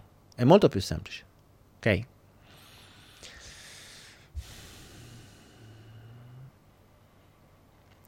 Jonathan, ma ti stai... Co- ti, ti, ma ti rendi conto che stai parlando attraverso un gatto giullare? Eh, hai ragione, oggi non ho ancora messo il cappello giullare. Ragazzi, adesso entro in modalità giullare. Eh, ecco perché oggi abbiamo fatto meno utenti su Facebook. Non è il cappello a giullare, ragazzi. Eccolo qua. Adesso entra il giullare. Forza, fatemi qualche domanda. Fate una domanda al giullare. Prima facevate la domanda a me, adesso domande al giullare. Ricordatevi che il giullare è quello che si può permettere di dire tutto perché è l'unico che può prendere per il culo il re senza essere decapitato. Quindi Faccio gli occhi da giullare. Forza, fatemi la domanda al giullare. Fate la domanda al giullare. Così ne perdiamo un'altra decina di utenti. Domidimi. Oh, ah, Domidimi sono non in casa. No, te è arrivato Domidimi. Daniele, potresti fare delle chat su Skype con 10 persone massimo in diretta? No. non ho alcuna voglia. Non faccio più cose personali né con poche persone. È una perdita di tempo devastante. Cioè, mm, non lo farei per soldi, non lo farei per niente. Se mai lo farò, non, non ho ancora trovato una buona motivazione. Anche perché se lo facessi, lo farei con delle condizioni così difficili e con dei compiti così difficili che se uno non lo fa, smetto immediatamente. Quindi non avrebbe senso. Cioè, sono stufo di, di, fare cose che fanno perdere tempo. Quindi non ha senso fare qualcosa con delle persone che non conosco. Cioè, è come se parlassi solo io. E che serve? Vi dovrei avere qua. Capite? E non ve voglio qua. Cioè, quella è la cosa bella. Allora, Ikram, ricordate le vostre parole riflettono ciò che avete dentro. Brava Ikram. Secondo te, quanto, quanto, Jacqueline, immagino tu non sei italiana, quanto con la C è fantastico, influisce la dopamina nella mente delle persone. Per esempio, una persona che ce l'ha poco. Ma la dopamina non è che ce l'ha poco, eh, la, non hai stimoli che te la producono, la dopamina è, è una droga piacevole. Uh, ce l'hai facendo sesso, ce l'hai facendo cose che ti piacciono, ce, ce l'hai con le addiction. Eh, non è che ce l'hai poco, a meno che non hai una disfunzione che dicono che ce l'hai poco, ma ci, cre- crederei ben poco. Insomma, eh, fa cose più piacevoli che ti faranno. Mm, che ti faranno. Eh, che ti faranno piacere. Dani, rispondi a Paola Foglio che così capisco se ancora ricordo qualcosa. Che dice Paola Foglio? Dov'è Paola Foglio? Paola Foglio, fammi la domanda. Caro Daniele, la mia vita va a gonfie vele, ma soffro ingiustizie sempre sullo stesso luogo. Cosa significa? Che devi cambiare luogo? Che significa?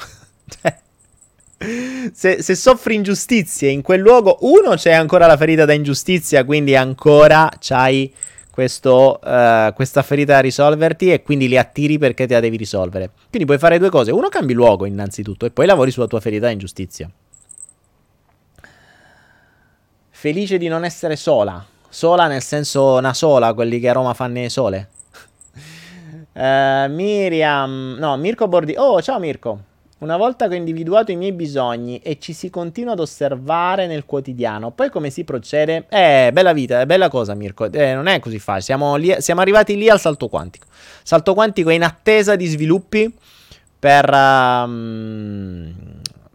per, uh, per andare avanti proprio su questo, per, con le nuove teorie. Anna Paola, giullare. Perché la gente è sempre pronta ad aiutare gli altri senza prima aiutare se stessi? Forse per affaccendarsi e distrarsi su ciò che ha da risolversi dentro? Uh, Anna Paola, non solo. La gente aiuta tanto gli altri perché così li fa sentire qualcuno. Cioè, se io posso aiutare qualcuno, eh, innanzitutto, nella maggior parte dei casi, queste persone aiutano qualcuno nella speranza che gli dica grazie, cioè che gli sia riconoscente e quindi li riconosca come qualcuno che li ha aiutati e, ed è un modo per soddisfare il proprio ego. Il bisogno di cura è anche questo, e io avevo anche questo. Infatti, il mio bisogno di cura è vero che ha avuto l'effetto collaterale che ho imparato un sacco di cose aiutando gli altri, perché con la mente. Cioè, il problema è che spesso e volentieri non si aiutano gli altri. Cioè, mi devo togliere il. Uh, è troppo serio questo. Ehm, dipende cosa intendi per aiutare gli altri. Allora, se una persona è finita sotto una macchina e sta per essere investito da, una, da un autotreno, allora io lo tolgo dalla strada, l'ho aiutato. Ho interferito sulla sua cosa, però in realtà se io mi trovavo lì dovevo aiutarlo. Quello lo posso comprendere come aiuto, gli ho salvato la vita. Ma a una persona che mh, mm, ha bisogno di essere accettato, ha bisogno di, eh, ha bisogno di attenzioni, ha bisogno di, mh, uh, di consolazioni e viene a piangerti un giorno ogni due perché è il mio ragazzo, è la mia ragazza, è il marito, è il, il lavoro, è i soldi, e arriva a fine mese, è di su e di giù, tu per aiutarlo cosa fai? Se vuoi davvero aiutarlo, non gli dovresti più rispondere neanche al telefono. Ma tu non fai questo non fai questo. Tu non lo aiuti, ma gli soddisfi il bisogno dandogli attenzioni, dandogli cura, dandogli consolazioni e premierai così facendo il suo comportamento. Capite? Quindi, quando una persona comprende che venendo a piangere da te tu lo caghi, tu gli stai confermando il comportamento, quindi farà sempre così. È il principio del bambino che si ammala per non andare a scuola? È la stessa cosa. Se il bambino capisce che ammalandosi, ah, la mamma non va a lavorare, il papà non va a lavorare e non va a scuola e finalmente sta assieme con la sua famiglia, il bimbo capirà e crescerà con l'idea io se mi ammalo ho l'attenzione miei, di chi mi vuole bene o di chi voglio vicino. Quindi io ammalandomi faccio sì, costringo le persone a starmi vicino. Quel bambino, se diventa padre e arriva a 60 anni e i figli eh, stanno da tutt'altra parte del mondo e la moglie se n'è andata e la, i parenti non ci stanno più, gli verrà un cancro mortale perché così finalmente potrà riunire tutti. Sapete quante volte l'ho vista questa strategia? Uff.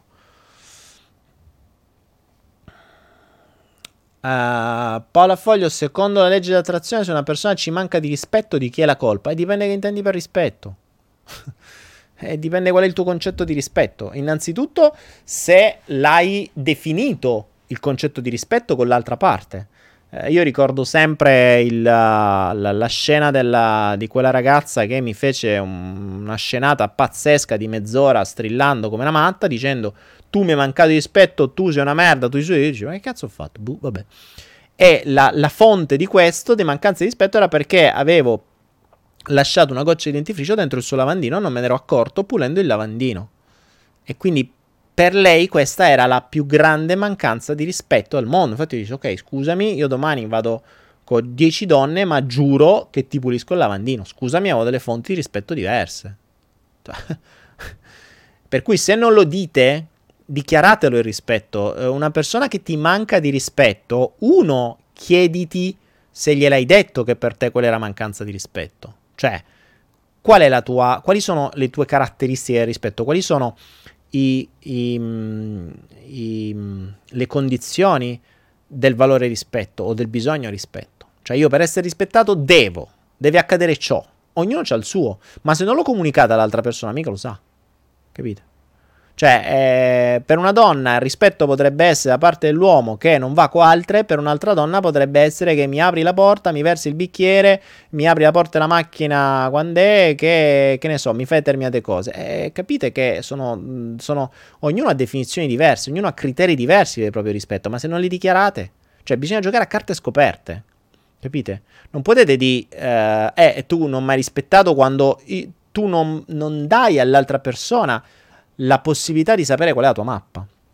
E l'altra persona non sa scoprire la tua mappa perché non sa una mazza di PNL, nessuno di due l'ha mai studiata, nessuno di due si è mai sbattuto. Poi metti, metti, sempre il fatto che c'è l'ego di una persona che dice quello che penso io è, è quello che pensa il mondo e sono convinti che è sempre così perché ricordatevi che quello che avete in testa voi ce l'avete solo voi. Cioè ragazzi, questa è la perla di oggi. Quello che avete in testa voi sta solo nella vostra testa, non sta nella testa degli altri.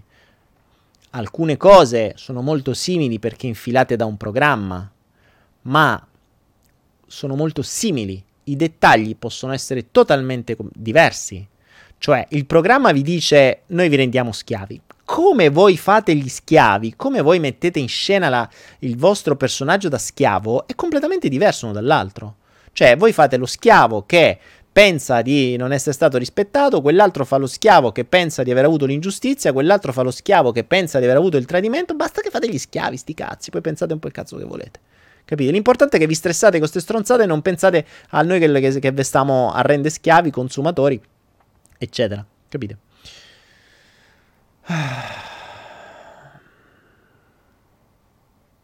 Cristina Soioni, ok, mi è segata, la mia risposta era differente.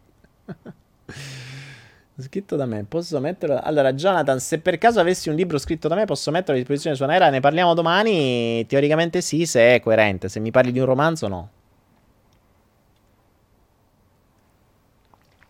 Daniele, puoi essere il mio jolly se leggi non è un caso? Ma io posso essere il jolly di chiunque, dipende da voi. Io sono un jolly che parla. Eh, parla un pubblico e chi vuole prendesse chi vuole prendesse la, mm, quello che può. Paola Foglia mi dice: Ma se lui sa bene quello della mancanza di rispetto, qual è la mia mappa? E persevera nella mancanza di rispetto? E Paola, se tu stai ancora con questa persona, ce l'hai ancora di fronte, tu gliela stai confermando. Quindi il fatto che non l'hai ancora mandato a fanculo e stai ancora di fronte a lui, lo stai premiando. Quindi sei tu che gli stai permettendo di, di non rispettarti. Cioè, allora, capiamoci. Se tu non mi rispetti una volta, io te lo dico. Ok? Guarda, non mi stai, nel, per la mia mappa non mi stai rispettando. La prossima volta, ok. La seconda volta che lo fai, la domanda dive- è diversa. Ti dico, come mai, pur sapendo che questa cosa mi dà fastidio, continui a reiterarla? Perché esattamente? Qual è la motivazione reale per cui godi nel darmi fastidio? La risposta è diversa, capite? Ovvio che devi lavorare sulla, sulla, sulla comunicazione perché se ragioni così passi a un livello di comunicazione diverso, se invece ti incazzi e basta non serve. Ma soprattutto se tu stai ancora di fronte a questa persona e questa persona continua a mancarti di rispetto e tu stai ancora lì senza far niente, tu gli stai confermando, lo stai premiando. Capite? Premiandolo, questo è autorizzato a rifarlo, perché tanto tu stai sempre là. Eh, chiudi la porta e sparisci e vedi non farà più. Ricordatevi ragazzi, voi addestrate le persone, voi addestrate le persone nei vostri comportamenti, voi li addestrati con premi e punizioni. Qui ci sta, adesso vi apparirà qui sopra di me il link, guardati il video, premi e punizioni del salto quantico, dove spiega proprio questo principio. Siete voi ad addestrare la persona che avete di fronte in ogni singolo vostro istante. Se una persona si comporta in una determinata uh, maniera con voi è perché voi gliel'avete permesso e voi continuate a permetterglielo ancora. Non vi lamentate che si comporta così. Le persone vanno addestrate come gli animali, anzi, proprio come gli animali, nel senso con le stesse metodologie. È molto semplice. Premi e punizioni, esattamente come spiego in quel video. Sarà brutto da dire, ma è funzionale. Eh, Anna Mocera, hai ragione, eccolo qua, hai ragione. Non mi date ragione, ragazzi, io voglio essere felice, io do sempre ragione a voi. Um,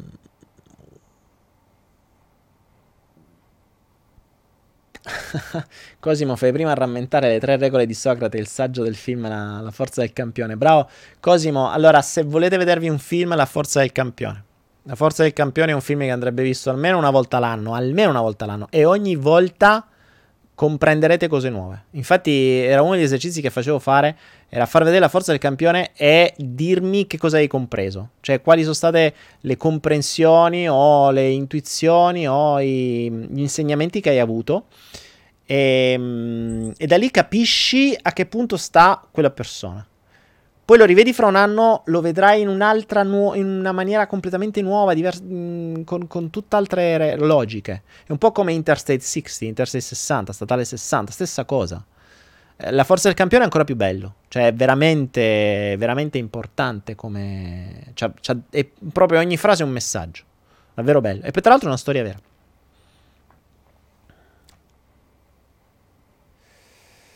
Daniela Cantori domanda: Fammi capire perché non riesco a perdere peso, non riesco a mangiare pochissimo per calare. Uh, Daniela Cantori, allora faremo uno speciale cibo. Mm, secondo me non manca tanto. Ehm, e sarà una cosa che secondo me non va mai detto nessuno. Perché io che vedo un sacco di corsi mi sto rendendo conto che nessuno tocca questo argomento. E... Però mi rendo conto che quando ne- lo toccherò sarà più difficile da ingoiare rispetto al concetto della coppia. Perché è ancora peggio, è ancora più radicato. Vi faccio ragionare soltanto su una cosa. Um, molto spesso le persone usano questa frase. Io devo lavorare per mettere il piatto a tavola. Ragionate su questa frase. Questa frase qui è agghiacciante. È agghiacciante. Io devo lavorare per mettere il piatto a tavola. Sapete quante volte ho detto, eh vabbè, ma io devo lavorare perché devo mettere il piatto a tavola. Devo mettere il piatto a tavola. Ora ragazzi, questa frase qui ha davvero dell'agghiacciante. Perché mi ha fatto rendere conto di quanto sia mm, inciso a fuoco nella mente questo legame col cibo. È pazzesco, è veramente pazzesco. E, ehm, e, e il cibo è usato come, ve lo spiegherò meglio, magari lo facciamo giovedì questo speciale, vediamo.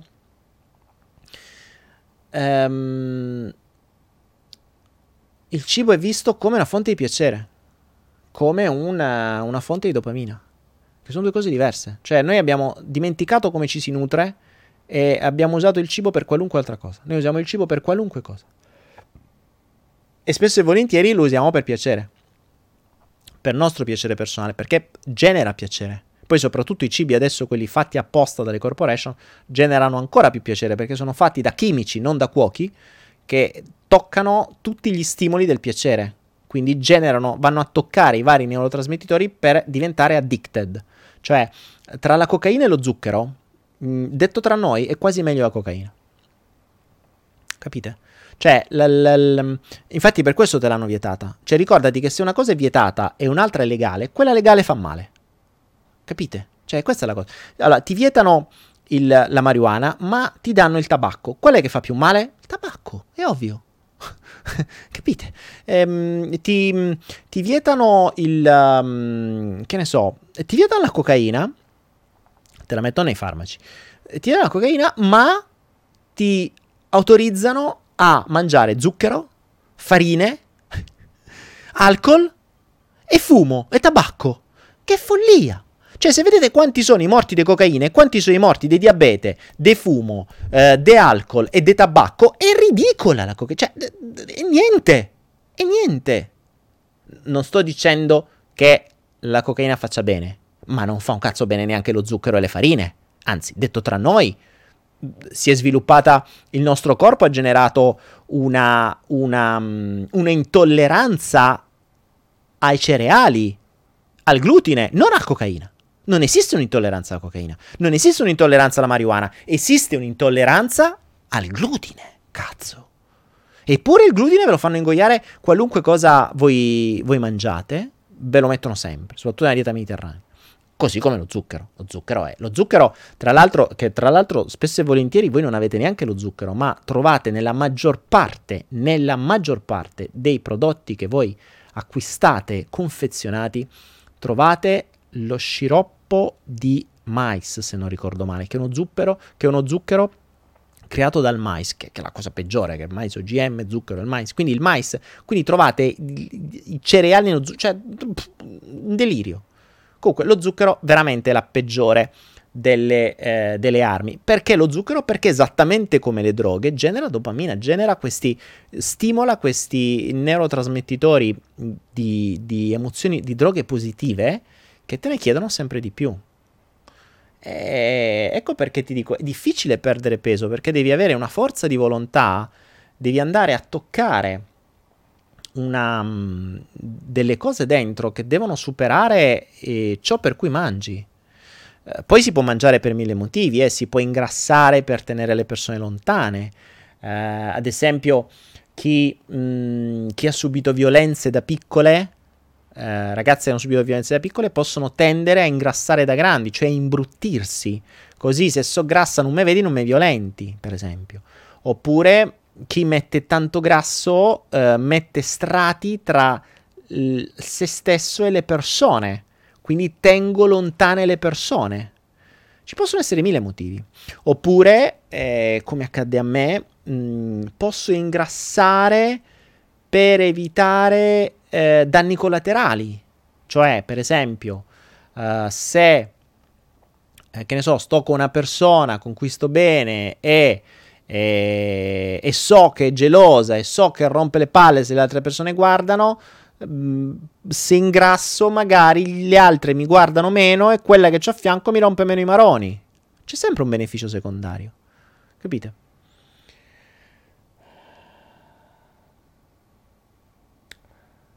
Uh, Anna Dani ci racconti come trascorri le tue giornate?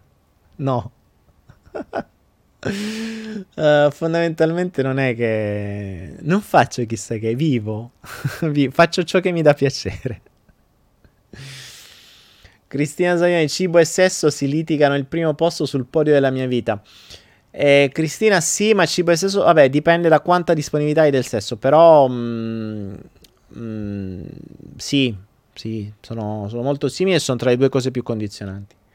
Eh, faremo, vediamo, eh, questo terzo elemento di cui parlai, vi, vi farò ragionare su questa eh, su questa intuizione che mi è venuta disco- sul riguardo al cibo e che mi sono reso conto di come è stato condizionato nel tempo e il condizionamento dietro al cibo è veramente devastante.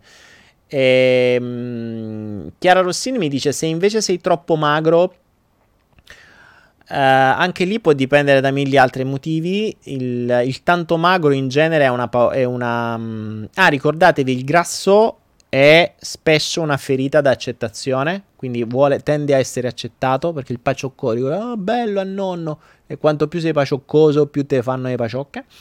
Invece il magro, quello molto magro, spesso e volentieri ha la ferita da rifiuto. Um, da rifiuto o da Um, sì, ma fondamentalmente da rifiuto. Eh, o da vergogna. Rifiuto e vergogna. Perché tende appunto a essere più piccolo possibile, cioè tende a occupare meno spazio possibile, tende a farsi vedere il meno possibile. Perché mai rifiutato, allora sparisco. Mi vergogno e allora mi nascondo. E quindi divento piccolo e magro. Stefi Pace, hai mai incontrato Jodorowsky? No, di persona no. Mm, Igram, il terzo elemento ve lo spiegherò. Lo spiegherò cosa intendo per terzo elemento. Il terzo elemento più condizionante della nostra vita che non avevo mai visto sotto questo punto di vista, ma che effettivamente mi è, eh, mi è balzato in faccia in questo mese perché ho fatto una sfida con me stesso e la sto ancora portando avanti e credo che la eh, porterò avanti mh, mm, a oltranza, se posso, se riesco ed è proprio questo switch tra il mangiare e il nutrirsi. Ed è completamente diverso. Cioè l'uomo non si nutre più, gli animali si nutrono, l'uomo mangia. È completamente diverso. Infatti, se, e, e l'ho capito guardando gli animali, l'ho capito potendo usare usato la sfida verso me stesso per fare qualcosa che eh, volevo testare e che sto testando alla grande.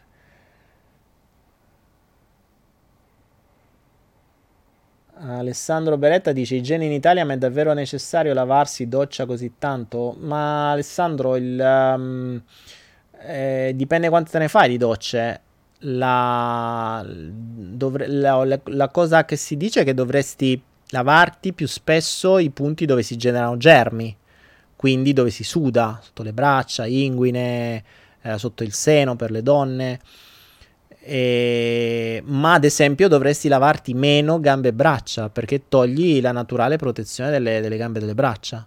Quindi se te, se te fai una doccia 3-4 volte al giorno rischi di seccare troppo la pelle, di togliere, di far lavorare di più il corpo perché devi ricreare ogni volta quello strato di protezione. Quindi um, una doccia al giorno basta e avanza. Ovviamente poi magari lavatevi, cioè è giusto lavarsi nelle parti mh, più opportune dove si generano germi eh, più volte, ma non dappertutto. Marina, ma guardate che quando io non sto, non, io sto mangiando eh, neanche poco, ma in un'altra maniera. Cioè posso mangiare anche oggi, credo di aver assunto tra liquidi e solidi, cioè vabbè no, l'acqua non conta, eh, avrò mangiato almeno 6-7 volte. Però attenzione, 6-7 volte può voler dire un uovo, può voler dire un mango, può voler dire una banana, può voler dire un, mucchietto di arachidi, così. E sono strapieno.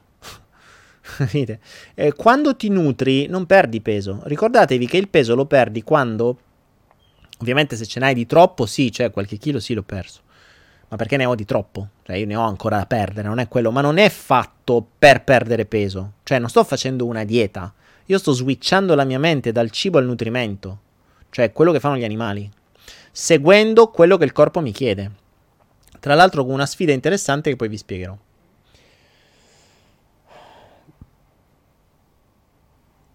Se leggi non è un caso, Daniele, come ti senti da libero? Ma bene, eh, la cosa interessante, sapete che cosa intendo per libero? Il non essere condizionabile.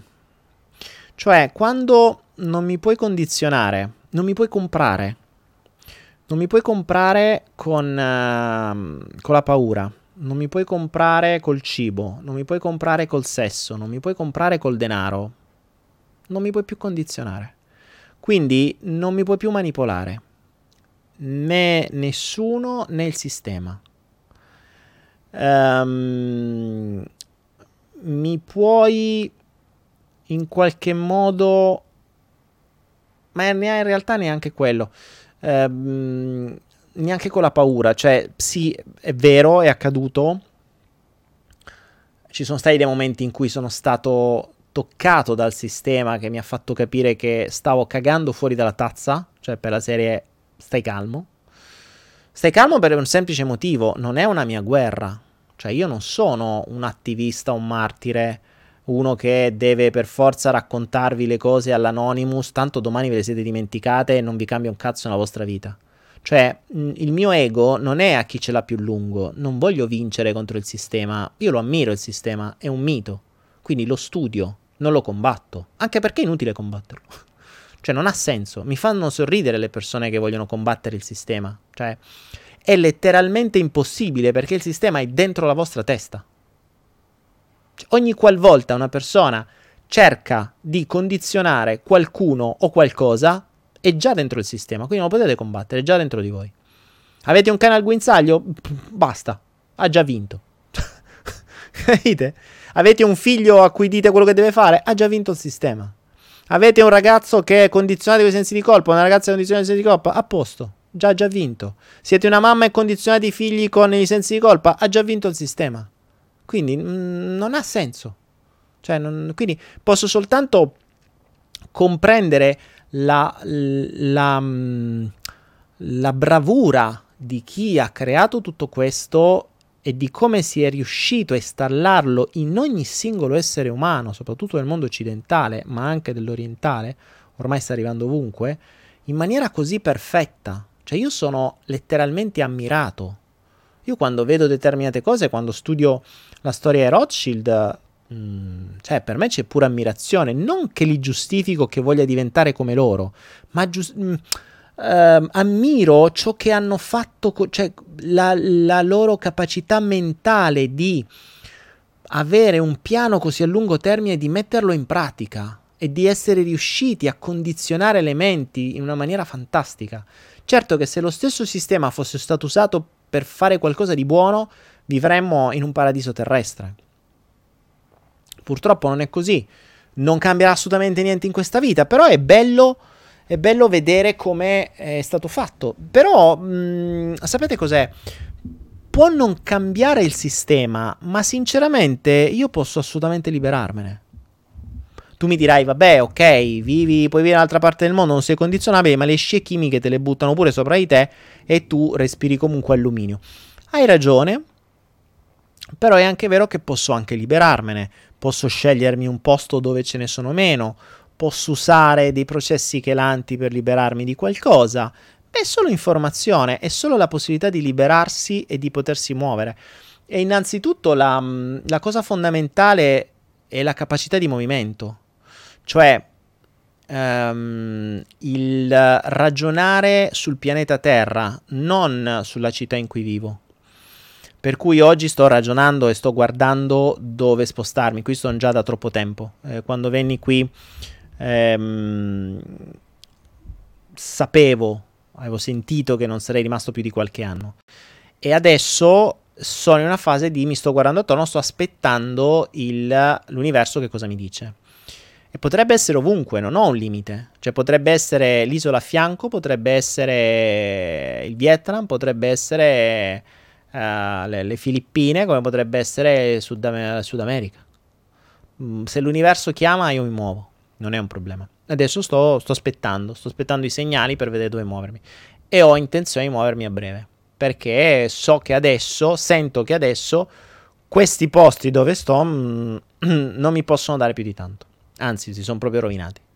Per cui andava bene fino a un certo punto.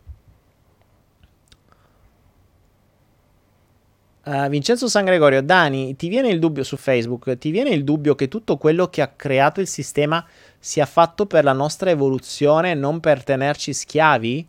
È la stessa cosa, Vincenzo. bella domanda, bella osservazione. Ma in realtà è la stessa cosa. È la stessa cosa.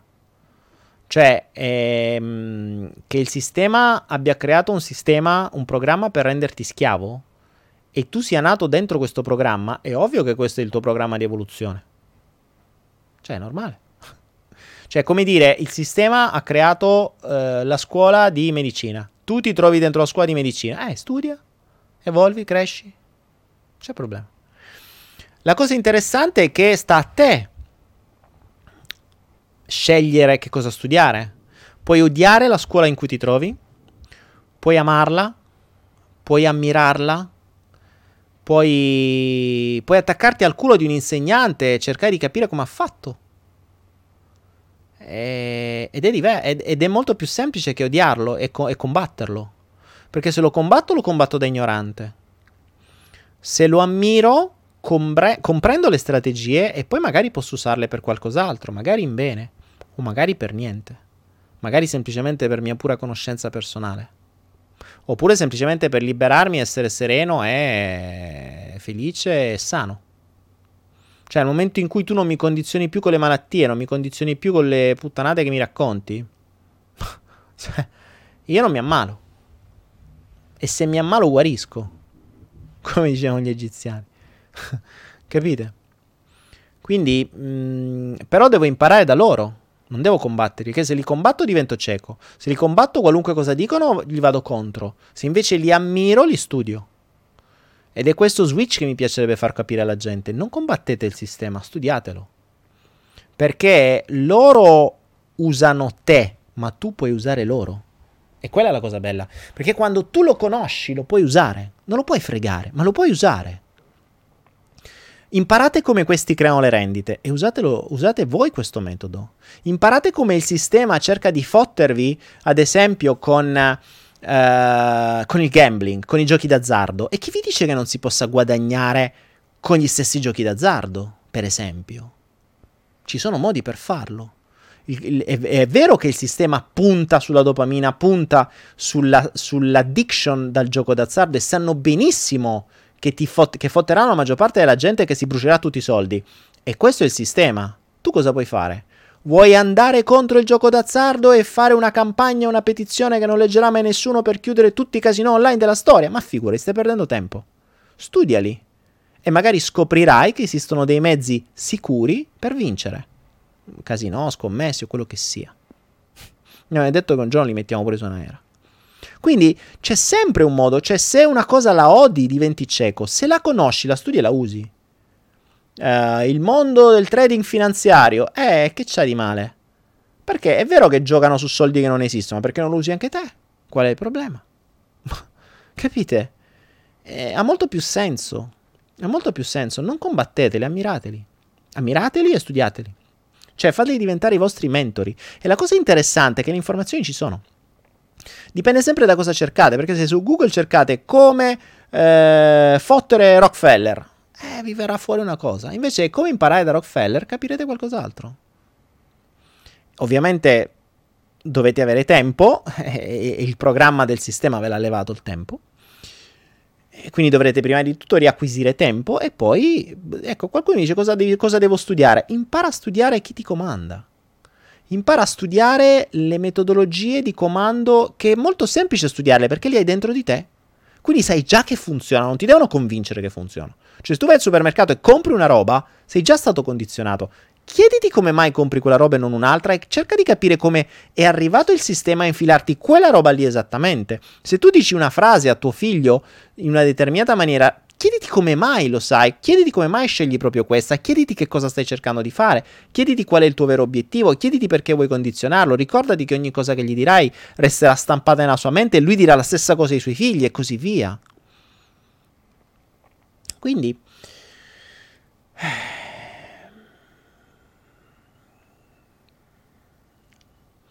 Anna Paola, oh, distruggi il mio mito sulla Thailandia che diceva di voler andare in Thailandia. Ma ragazzi, la Thailandia è grande. Eh. Io ti vi ripeto, io sono un po' in Cambogia, un po' in Thailandia. E tra l'altro tra un po' arrivato in Cambogia.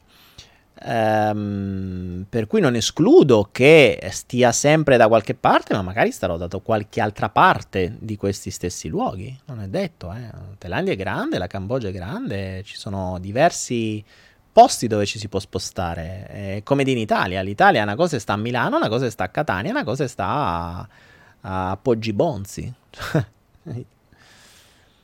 Tiziano, qual è il tuo mentore? Mi chiede Tiziano su, mm, su, su YouTube. L'avrò detto migliaia di volte. Ormai oggi ho un solo mentore, la natura. Le piante e gli animali. Le piante e gli animali non addomesticati, quindi in natura. Uh, io quando voglio imparare osservo i cani, i gatti, i rospi, i serpenti, gli insetti che ho in casa, i serpenti non sempre in casa, o che ho fuori casa, o osservo il, il bosco di cocchi che ho davanti a me e che spero non mi distruggano prima che me ne vada. Ehm, osservo loro e ho tutte le risposte del mondo, molto meglio che di Google quindi quando chiedo quale può essere un mezzo per superare qualche tipo di qualunque tipo di problema o qualunque tipo di problematica mentale di qualcuno, vedo quello che farebbe la natura e ho la soluzione. Non mi servono più coach, non mi servono più, più, più mentori umani. Anche perché gli umani sappiamo bene che sono condizionati, quindi. Ilaria, Daniele, che cos'è il rispetto? Il rispetto... Lo dicevo prima, Ilaria, non so se sei arrivato adesso. Il rispetto, ognuno ha il suo. Il rispetto è un valore, è un bisogno.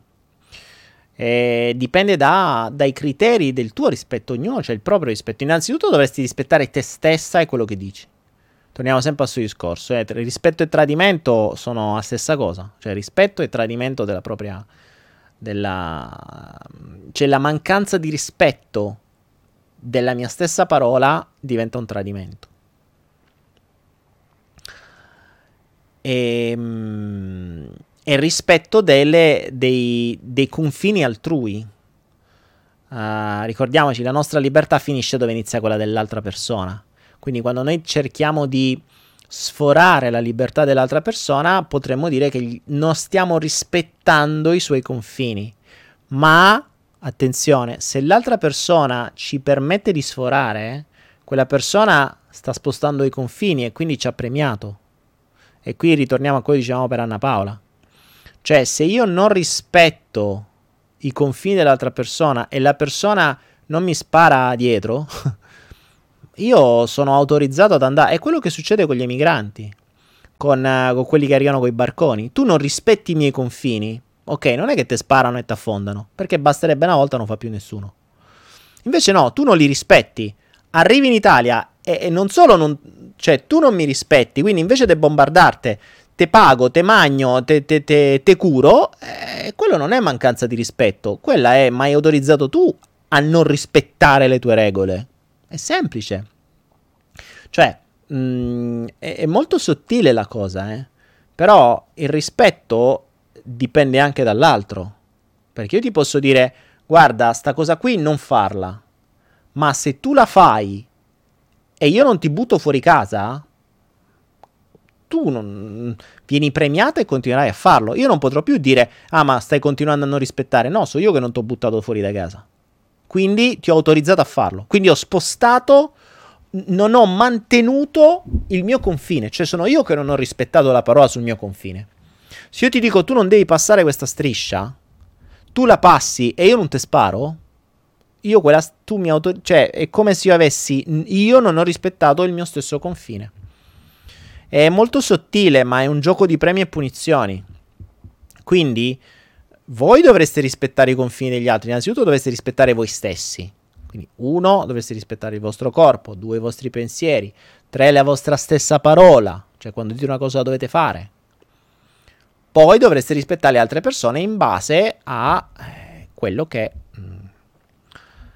quello che le altre persone mi mettono come limite, ma soprattutto quello che le persone mi fanno capire che è davvero un limite. E, ehm, e poi è molto semplice, il, il, concetto di rispetto è rispettate la legge. La maggior parte delle persone non la rispetta. E quindi non vi potete lamentare che poi la, lega, la legge rispetti voi o gli altri rispettino voi. Cioè ricordate sempre questo principio, volete davvero davvero emanare una vibrazione coerente, se state in Italia dovete rispettare le regole dell'Italia. Non le potete eludere, come fanno in tanti. Le dovete rispettare. Se no, non potrete lamentarvi che poi ci sarà ingiustizia. Ecco, il rispetto poi fa anche parte con l'ingiustizia. Chi aveva il problema dell'ingiustizia si dovrebbe chiedere se ha mai fatto le ingiustizie. Cioè, se ha mai superato dei limiti di qualcuno. Se uno ti dice questo non lo devi fare e tu lo fai, quello è un'ingiustizia che è esattamente come la legge. Ti dice non lo devi fare, con la differenza che eh, nella legge viene il poliziotto, te pia, te carcera. Per dire perché non ti fanno un cazzo in Italia, nella maggior parte dei casi. Alessandro Cimbari, come si fa a valutare bene un investimento? Denaro, ne parliamo domani. 20 e 30, follow the flow e Anaera Voice in contemporanea, sempre sullo stesso canale. Due ore di flow. Oh, raga, due ore di flow. Porca trota. Mi, ma che è sta cosa? Stiamo, ci stiamo un po' allargando, ragazzi. Ci stiamo un po' allargando. Beh, ragazzi, due ore di flow. Possiamo dire che si è fatta una certa, sono le 3.20 e si è fatta sì una certa. Non so che cosa sta accadendo nel mondo perché voi non lo sapete, ma io nel frattempo ho tutta la situazione di quello che sta accadendo uh, in giro mentre vi, vi guardo, perché ho tutta un'altra serie di di, mm, di, di, di cose aperte, di finestre aperte. Bene, ultima domanda, ultima domanda. Shh, Jonathan, shh, non farglielo notare. Che cosa? Stiamo arrivando a due ore di... Cristi, eh scusa, dai, eh. allora, hai detto che c'hai sesso e cibo, eh, eh, se no te divento pure un'addiction, dai, eh, cioè, c'hai altre cose da fare, devi andare a mangiare, devi andare a trombare, mo voi che sta sempre a guardare il follow the flow, se no poi il cibo e il sesso ti aspetta, ti vengono a bussare e dicono uh, e diventano gelosi. Perché più tempo stai con me, meno tempo stai con loro. E questo non è carino.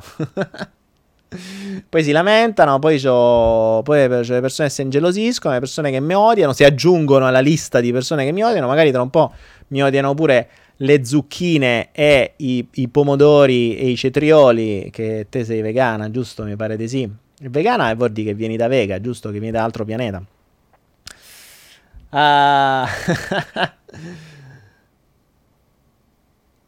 se leggi, oh, ma cioè, se leggi non è un caso, stai facendo belle domande stasera. Bravo, fate, stai sempre qua. Mi piaci come fonte di. Mm, come fonte di, di, domande. Flavia Corsi, ciao Dani, ciao Fla, che fine hai fatto pure te? Ogni tanto riappari.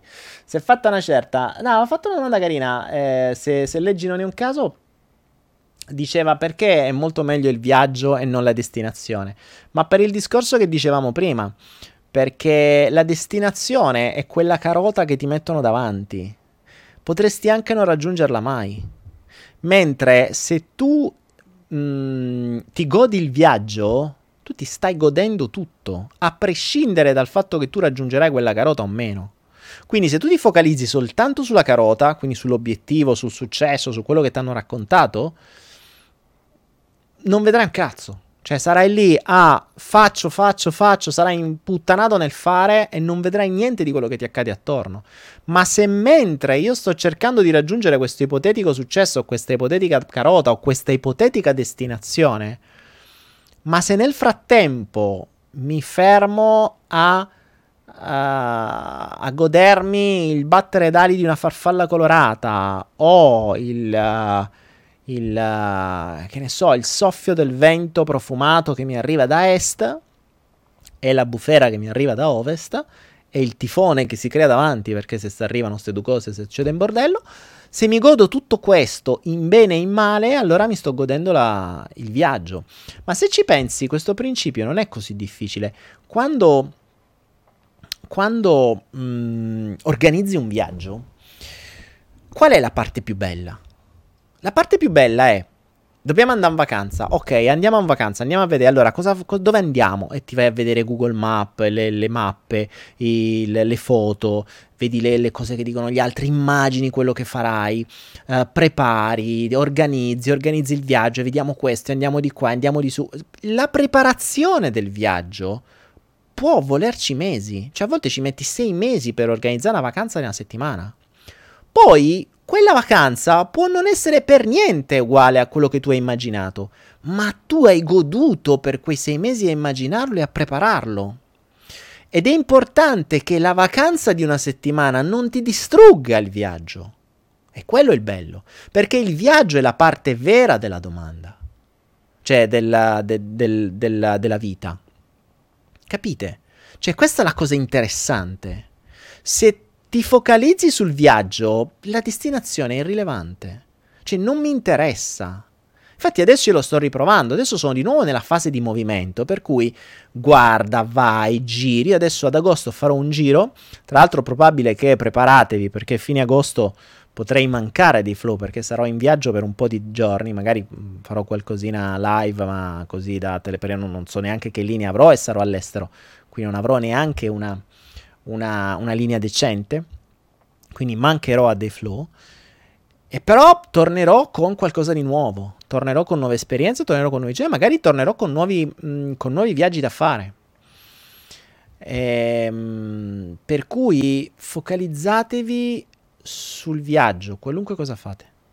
La destinazione è rilevante. Sì, tenetela lì. Quando la raggiungete, perché la raggiungete, con chi la raggiungete irrilevante, ma godetevi ogni singolo istante del viaggio e soprattutto, ammesso e non concesso che voi raggiungiate la destinazione, non permettete mai alla destinazione di rovinarvi il viaggio che avete già fatto, perché il viaggio la vera goduria e il viaggio è il vero piacere.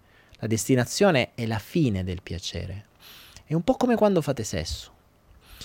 Potete far sesso per uh, 5 ore e poi venire in un attimo. Qual è stata la parte più bella? Le 5 ore o quell'attimo che siete venuti?